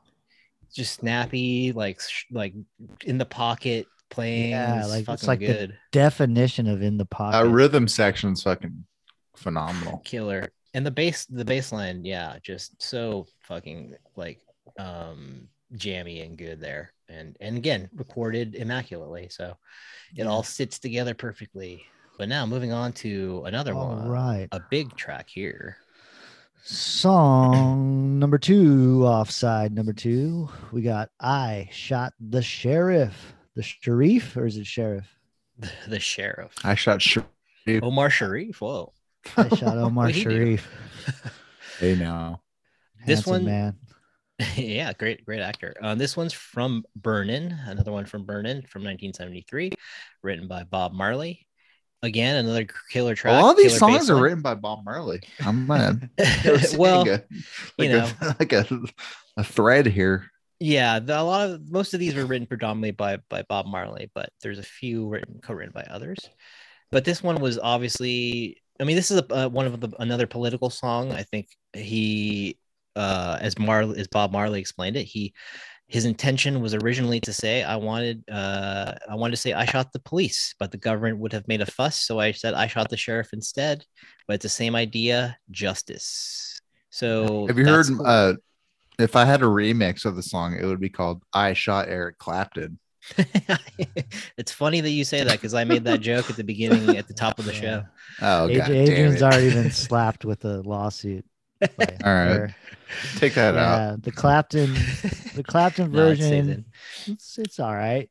Um, It's- I yeah. love the sample, the EPMD sample on the Oh yeah, strictly business. That samples uh, I shot the sheriff to great effect. fantastic track. But yeah, it was covered by Eric Clapton on 461 Ocean Boulevard, Yeah, which is a pretty good record. I prefer uh, the Eric, the other Eric's version, Eric Parrish. Oh, nice. it's strictly business. I love that guy's Um, voice. Uh, one of the greats. But anyways, another little detail here. In 2012, Marley's former girlfriend Esther Anderson said that the lyrics "Sheriff John Brown always hated me for what I don't know. Every time I plant a seed, he said kill it before it grow," is actually about Bob being very opposed to her use of birth control. Um, Uh oh. And Oh, not an ally. Turns yeah. out.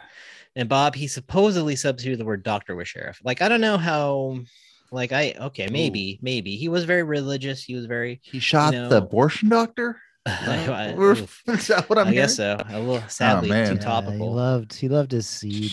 Yeah, man. R.I.P. Roe versus Wade. I right? Musicians love to plant those seeds and probably not really stick around to see them grow, but they love He had the like 20 kids. kids though, so like. Yeah. He, he at was least he fucking followed through. So yeah, that I mean, I don't know how true that story is, but you know, it it it's it wouldn't be out of the question. Out of uh, It's an I wouldn't be that anti-abortion surprised. song. Great. It's on my whack. It's on my whack list now. I prefer to think of it as an anti-cop song, which is which is what I think his intention was really. But uh yeah. Bob it- lives matter. Pete boy.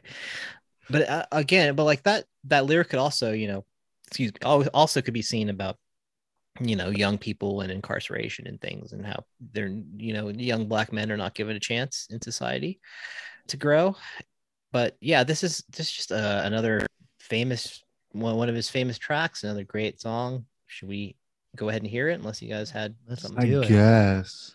Kick open the door. I want to Let's get go. canceled. All right, here we go. I Shot the Sheriff by the Wailers. And remember, folks, a cab.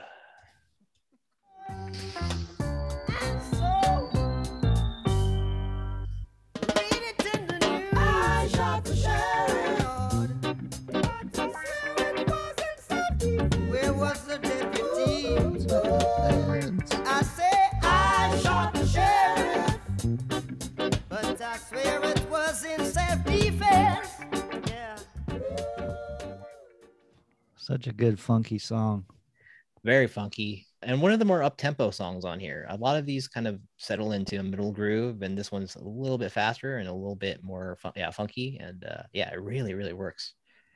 Nice. Um, here's a little bit more uh, of I Shot the Sheriff. But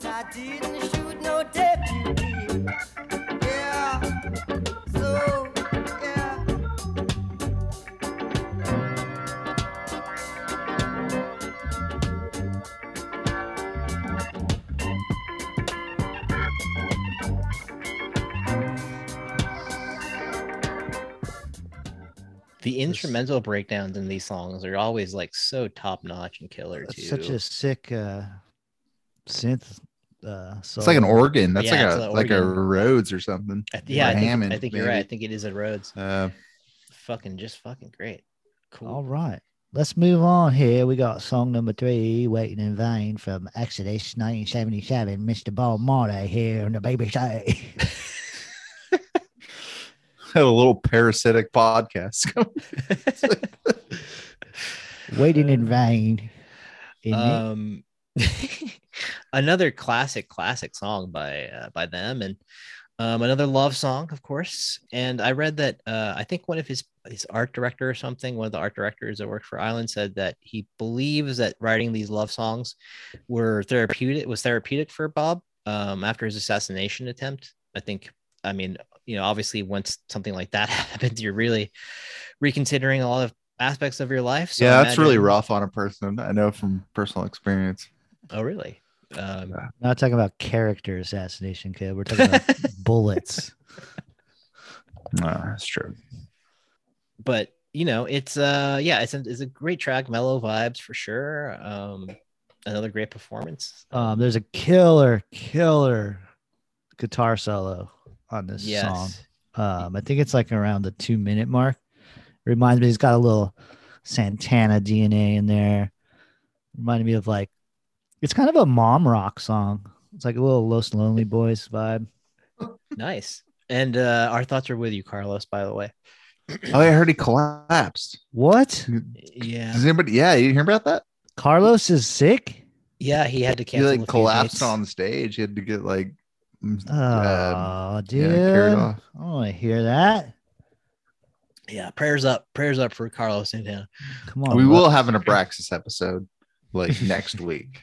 We love you, love. santana abraxas anyone no yeah, that movie Uh, it's from a simple man, uh, Oh, yeah, a serious Santana. man a serious man, but which What is was an it? acronym because the year It was- that movie takes place in, Right. Abraxas came out the, The next year later, or something. yeah. Yeah. It was just a funny album. And No. then he also gets no. the Creedence. Uh, oh yeah yeah uh, Creedence uh, Cosmo's Factory Cosmo's Factory. Cosmos Factor. Yeah. Great album. All right. Well, uh, enough dicking around. Should we hear a little Shout bit out Waiting Coen in Brothers. Bunch of white folks talked about the Coen Brothers.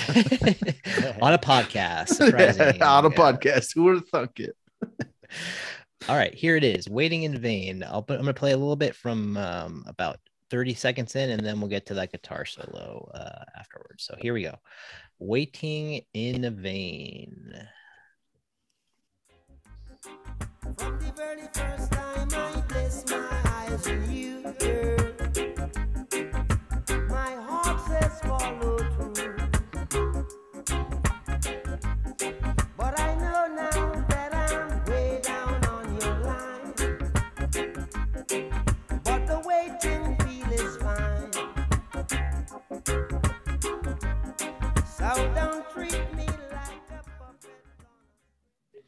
All right, It's on the string. here is a little bit. Let's see if we can grab some of that solo.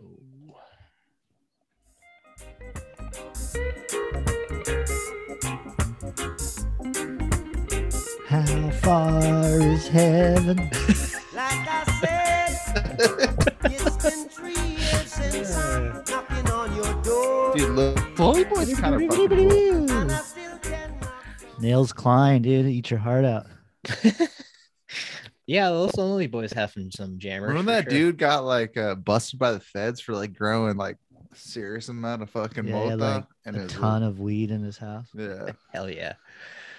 Uh, so yeah, another another fucking great track, and that one is from Exodus, as mentioned, from 1977, and written by Bob Marley. Okay, we got song number four off side two Bob Marley and Wailers Legend Redemption Song. And this one is from Uprising, uh, from 1980, and it was again written by Bob Marley. I wrote here, this is every stoner guitarist favorite because everyone, every stoner guitarist knows that fucking little riff at the beginning. So it's been heard in a thousand fucking dorm rooms throughout the, the world.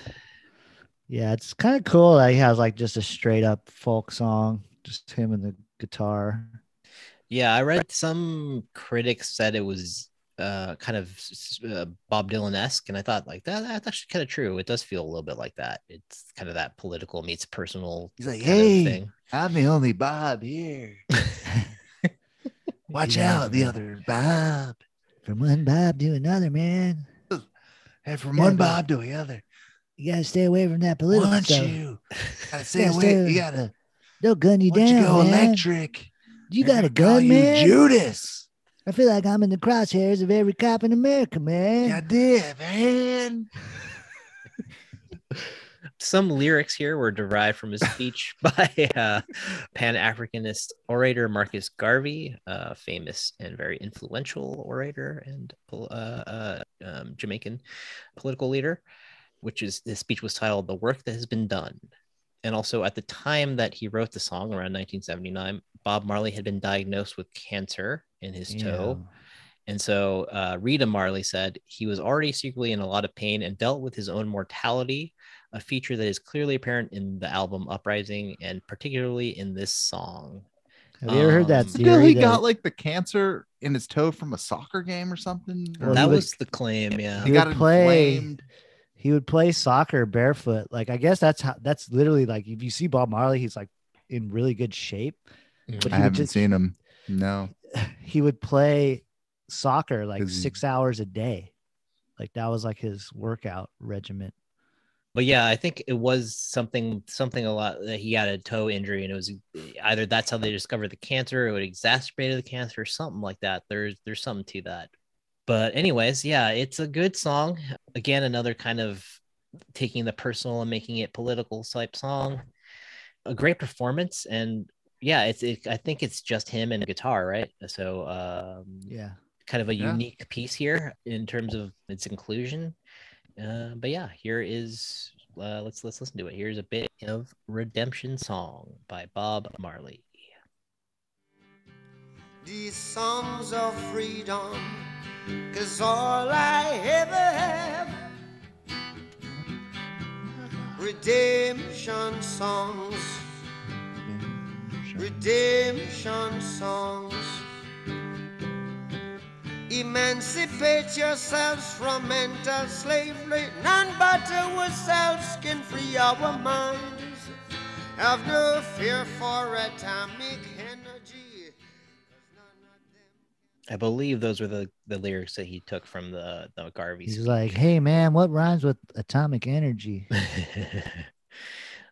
but a great a great song, great performance. I think he used an Ovation acoustic guitar on here, and if you know Ovation, they're very specific sounding and specific looking guitars with their big round backs. They got the weird headstock, right?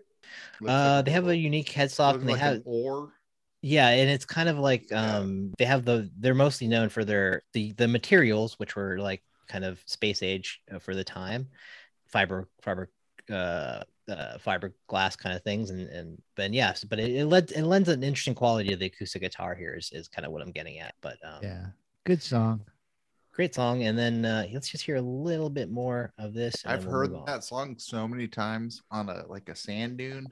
where you got a guitar. Yeah, yeah. It's Yep. unfortunate that what it's been taken over by like lame ass singer songwriters. totally. But here we I go. wonder if Here's they just a called these more. people that played this song on them Sam Dunes a singer songwriter. White boy in a fucking Baja poncho. yeah, totally. redemption songs. These songs of freedom. I definitely heard Buskers singing this song on uh, on the Muni platform before, uh, for sure. But anyways, moving on to the next track, Song five off side two, Satisfy My Soul. and this one's from Kaya. I think the third track that from Kaya, if I'm not mistaken, and uh, from 1978, written by Bob Marley, of course. And this one is another re-recorded uh, version. The original was first recorded in 1970 as "Don't Rock My Boat." Which That is, I kind of like the original, the OG version better. Yeah, it's Yeah, kind of more ska, right? Don't Rock My Boat's a yeah. fucking bop. Don't rock my boat is a classic. Yeah, it's a great, great trunk. I mean, I love, I love this version of it too. It's another great love song, and the horns are really, really great on this. Excuse me, but yeah, the the original is is just has such a great feel and a vibe, and it's just yeah, it's great, But any thoughts on this one? Satisfy my soul. No, I guess I kind of forgot about this song that was on the, that it was on here. I think of all of the tracks, this one is the one that might be the most forgettable. Yeah. Um, which isn't to say it's bad or or shouldn't have been on here. It's just it's not as um I don't know, it's not as prominent as the others, and it's not Yeah. it wasn't one of his bigger, bigger hits. So Good horn section. yeah. Yeah, great. All right. Well, here is Satisfy My Soul from Kaya by Bob. Somebody satisfy my soul. There's a reaction. Oh, can't you see what you've done for me? Yeah. I'm happy inside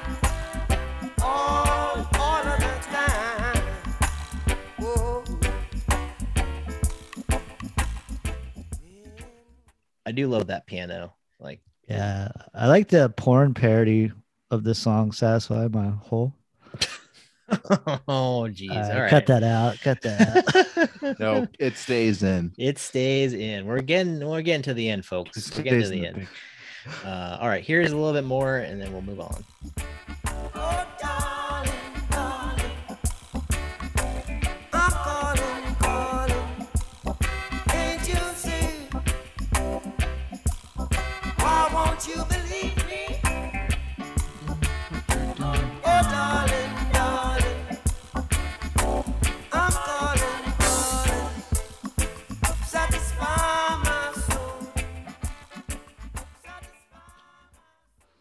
Yeah, I don't want to call that a whack, but I don't know. Maybe not an essential. I would say it's like a gully or something, like a valley floor. Yeah. Mm. Yeah, You know what I mean? It's yeah. like a nothing- dip. Well, I think it's Right. just teeing it up for song number six, which this song, my God, is this a banger? Is this Incredible. a slapper? Exodus, song number six, offside two. from the album of the same name, which was released The- in '77. Titty, titty track. It's kind of like tit- his, yes, the titular uh, track. What do you call it? it's almost like his four way. It, it's almost like disco ish. It's definitely a groover. There's some nice Yo, again. some nice would have made guitar. a full disco album. It That's what I'm saying. I think he That ruled. could have been great. Could have, yeah. yeah. He would have made like a no wave album. He probably made like a cool punk album. That'd do- Yeah. He, oh, I could have seen him make a cool, a really good kind of punk, uh, punky reggae album. Um, yeah, like a like a post punk, Like a punky reggae party, maybe even. Oh, but yeah, this so this song it ties together the biblical story of Moses leading the Israelites out of Egypt, uh, as to the hope of Rastafarians being hoping to be led to freedom. Uh, and after his assassination attempt uh, in '76, Marley fled to London, where he recorded this song and album. So he had an, uh, obviously an exodus of himself. So for uh, so I think he was you know feeling a lot of you know a lot of this these pressures and these things that that uh, he talks about in the song. And so he and he actually conceived of the album title exodus before writing the song. Nice. Uh, so he he he was definitely thinking about all these themes. And i mean i'm sure when you're living it you know it's hard to escape it. But yeah a great song. The longest song on this record at almost eight minutes seven 740 Dude, I could listen to like a 20 minute version of this song. yeah it does not feel like seven minute song at all even though it does come at the end of this record towards the end of this record and, and stuff but it's just like yeah it's just such a well written great great track great uh really well performed and and yeah um caleb any thoughts here No, it's a river. Nice. All right. So here is a little bit of exodus. This is from about the midway point just a little bit before. So here we go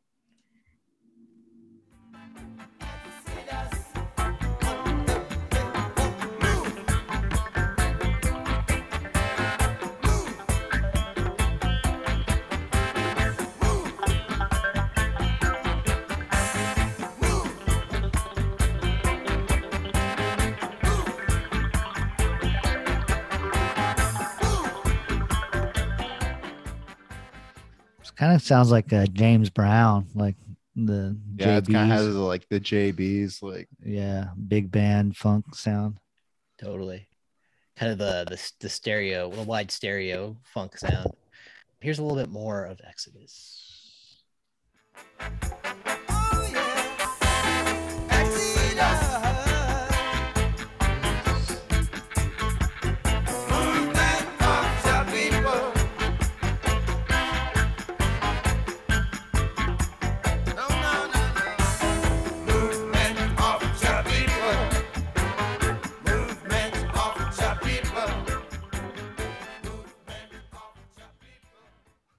I mean, such a simple kind of refrain, but such a powerful kind of statement as well. Like it's really Yeah, good. song's Yeah. going places.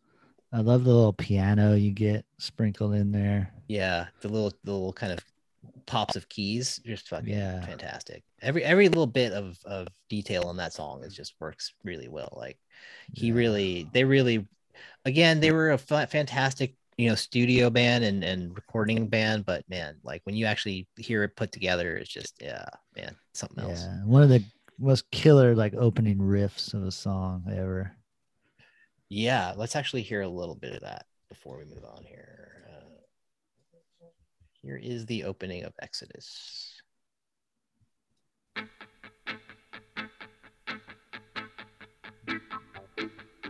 Blinded by the light. Right. Like love like a douche in the night. It's a little Afrobeat Fela. I was gonna say little Fela Yeah. horn stab there. Fela meets uh, Manfred Mann. Oh, And man, I that love kind he's of, just like uh, bring it up, bring it. Okay, now the keys, like the, bring it up a little bit here, like it's just revving things up. Yep, the Great. clavinet getting the funky rhythms going. Oh, it's so good. All right. Um All right, here we go. We got two songs left. Caleb, you still with us? Yeah. We got song number seven, jamming, We're Jamming. jamming. jamming, uh, forever immortalized by the great Simpsons. One of their pot episodes. Yeah, Chief Like, Wiggum. yeah, if I didn't have this weed, I could be blinder. That was the one, right? Yeah. Mhm. Where they compensate It's like, the oh wait, this could be medicinal. It's the yeah the post credit scene. where Wiggum, he's always And, like, uh, "What?" He's like, "Shut up! I love this song." Lou the, Lou the cop shows up with like two ladies. he shows up with like two like hoes. So good. um but uh yeah another kind of uh, probably one of his more well-known songs again i think because of its use in like stuff like the simpsons or And this this song I think defines how great Bob Marley is because like you've heard this song so many times and you're like, is this song corny? And then you listen, it's like, no, it's No, not. This song is like fucking no, perfectly. it's a great song, dude. It's He's so well jamming. produced. It like it really hits. It's like it's uh so deep for like a song about you know partying and stuff. yeah i mean it's basically just a good time jam which you know is great especially considering it is from kind of a heavier record exodus it does have some uh, you know heavier themes which again were 77 and written by bob marley but yeah this was al- always been one of my favorites one of my fa- favorites from when i was a young kid and great bass work great guitar lines so yeah let's uh I feel like this is the er Bob Marley song. Like, yeah, this is Mm, like your mhm. first exposure. This is jamming. Yeah, Yeah, Or definitely a song, I yeah, you- sheriff, but You listen to when you're younger and it like sticks with you. yeah it, it kind of lays the ground the ground for a lot of the other stuff and, and man it's just so good so cool here here is jamming by bob marley and the wailers In the name of the Lord. We're jamming.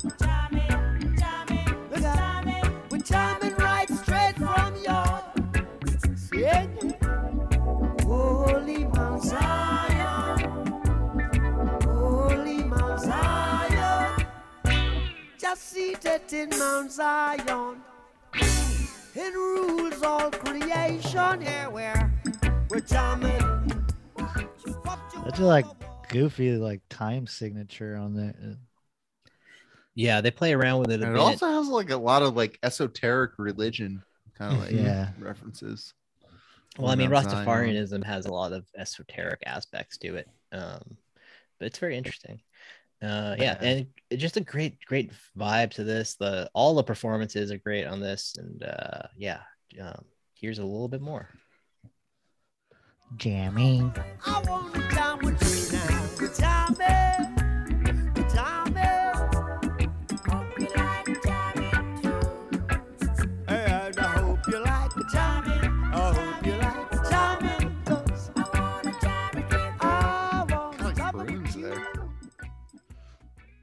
Great.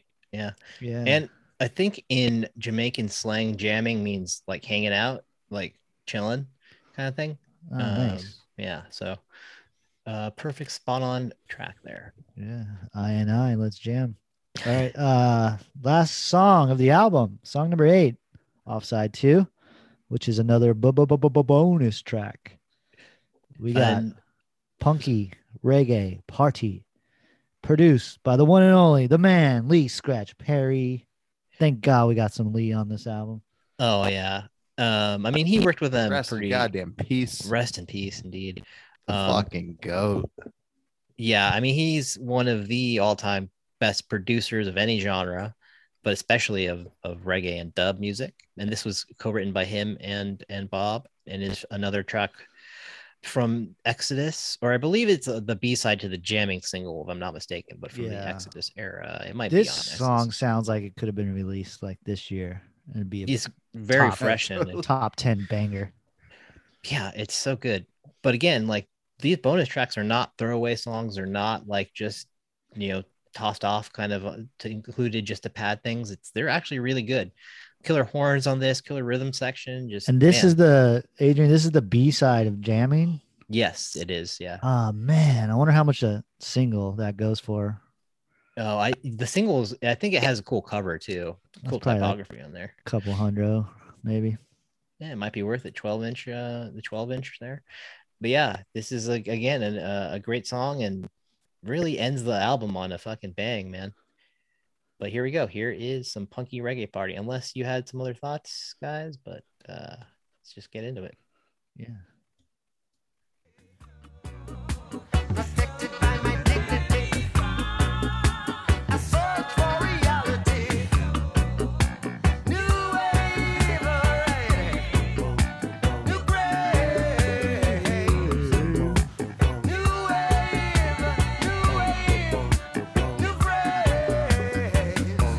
Sounds like Bob was like listening to the Clash. He's like, I see you, white boys. Uh, let me do one of these kind of punky reggae songs. I wouldn't be surprised if that was the case. I didn't get any. Um, I don't think I got any background on that on this one specifically about that, Such a but catchy lyric. The new way. he sings it. and, Catchy yeah. little number. that extension of it, it just it works so well. Great, great, great, great. Nice. Should we hear like the outro and then we'll call it a day and then we'll uh, get with our talk about our slappers and our whackers and then we'll end the show. Fantastic. All right, here is a little bit of the outro of Punky Reggae Party.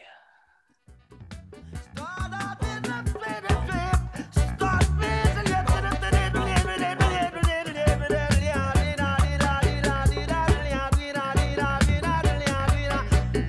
The amount of white people I've seen do that type of scatting is disturbing in my life. It's never good. There, I think there's only one. Sorry, go ahead, Caleb. Go ahead. I'm just gonna say, white people, stay away from reggae. Listen to it, enjoy it, love it, buy the records. Just don't make it. Don't sing it. Unless you were like a punk band in the 70s in London. And even then, Even then, unless you're in the Not Clash, good- don't do it. Yeah. Um, I was gonna say the time the Clash did it. it I've only heard a I've only heard one white person who can actually s- scat really well, and that is uh, Anita. Modest O'Day. Yahoo. Well, oh god, no, Anita O'Day from um, the jazz singer. Um, What about uh Bing Crosby? He does like oh, no, no, I, I I'm more interested in Bing for his parenting uh, techniques. Yeah, Wait, the- what he were d- Bing's parenting? like beat Oh, his kids bro. with sacks of oranges? Yeah, he was famously Oh, 'cause abusive. there's only bruises. Yeah. yeah, yeah. Uh, Um, you guys don't get it. You're not. a What was his character? so- Rochester, Uh, right? Uh, For anyways, A movie? No, he didn't. He have like a. Like an alter ego? It was like his bit, right? Like he Oh, would maybe. uh, is it Bing Crosby? I'm thinking, I don't know. I, I'm basing this all off on cartoons, so fuck knows. Um, you know, Looney Tune cartoons or whatever. Um, All right. So, um, let's do. What should we do? Uh, whack or slaps? I don't have any wax. Me either. Um, Yeah, there can't be any wax on this album. This my album's fucking pretty slappers. If I had to like say maybe the top five or something, probably be like get up, stand up, stir it up, punky reggae party, jamming, and then maybe like one love. Damn. That's interesting because my list is completely different, but I agree completely with yours. So mine would be Could You Be Loved? Uh, I shot the sheriff waiting in vain.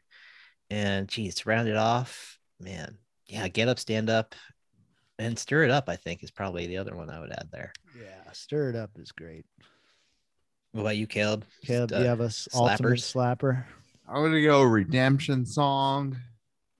Nice. Yeah, and all the ones you guys mentioned. Yeah, I, they're all fucking slappers. You know, You like that bare bones approach. Just a guy. I'm not gonna split dreads here. All right. Um. Oh, let's rate it. Yes. One through ten. You I know, mean, I'm gonna give it a ten. It's iconic. You can't. I agree. 10. Can't. And it, it was a great reminder. This episode. It's like, yeah, legend. You know, greatest hits. Sometimes just go with the basics and doesn't disappoint.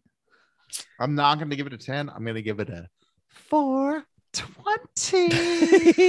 Hell yeah, bro. Yeah. All right. So let's see what, what You gave it a ten too, Adrian. I gave it a 10 as well. Yeah. All right, so 10, 10, and 420. It comes out to. We'll no, I'm say- not talking a four point two. I'm talking like a four twenty. That comes out to um Sixty nine. Yep. But yeah, let's just say that it- it's just a perfect 10 record, It's a right? 10. Don't Perfect sleep 10. on this. Legend. Dust off that double CD, throw it on. Yeah. Yeah, Great. you see it in the checkout stand at a Safeway. Get it. I it. gotta get- I got to get this on vinyl. They like reissued. They did like a 2012 pressing or something. Yeah, they remixed it and uh or or uh I don't know if they remixed it, but they they probably they probably did. I think they added some bonus tracks to that one as well, if I'm not mistaken. Nice.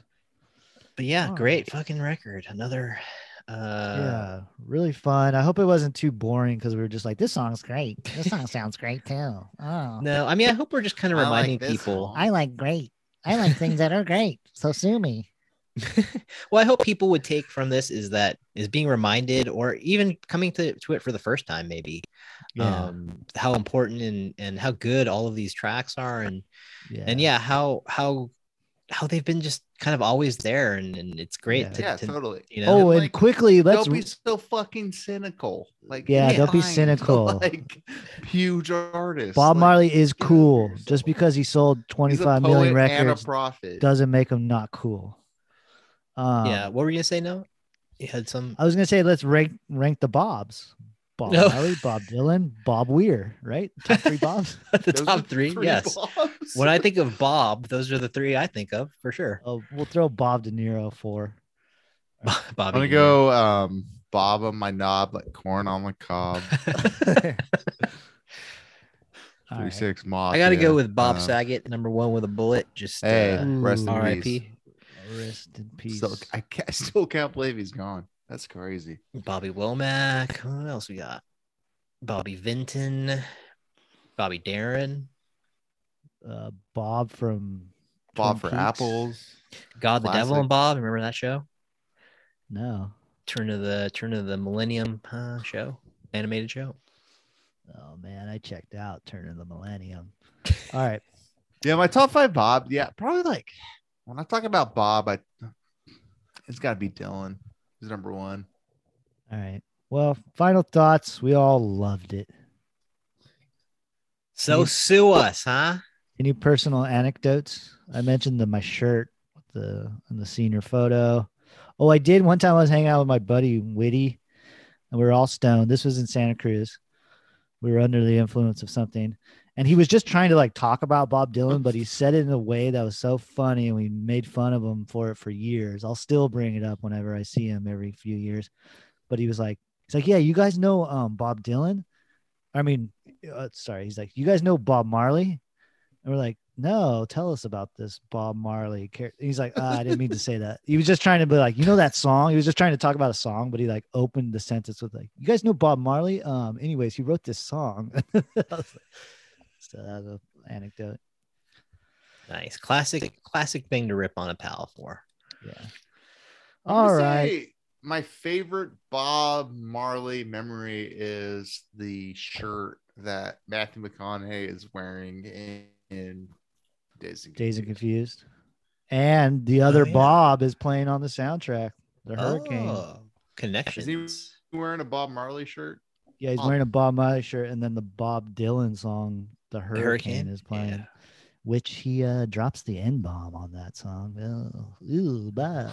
yeah, the Hey, hard Bob, RN. Not so great, Bob. I mean, right. you know, it was a 70, different time. I mean, one of my favorite outta tracks uh, by by what's his face by uh Dylan. No, by God, Randy Newman. Um, Oh yes, he does he that too. he does that too, but it's a parody or uh you know He's playing a And character. also, also character, yeah. everyone's favorite Beatle, John Lennon. Oh yeah, He course. loved to say the N word.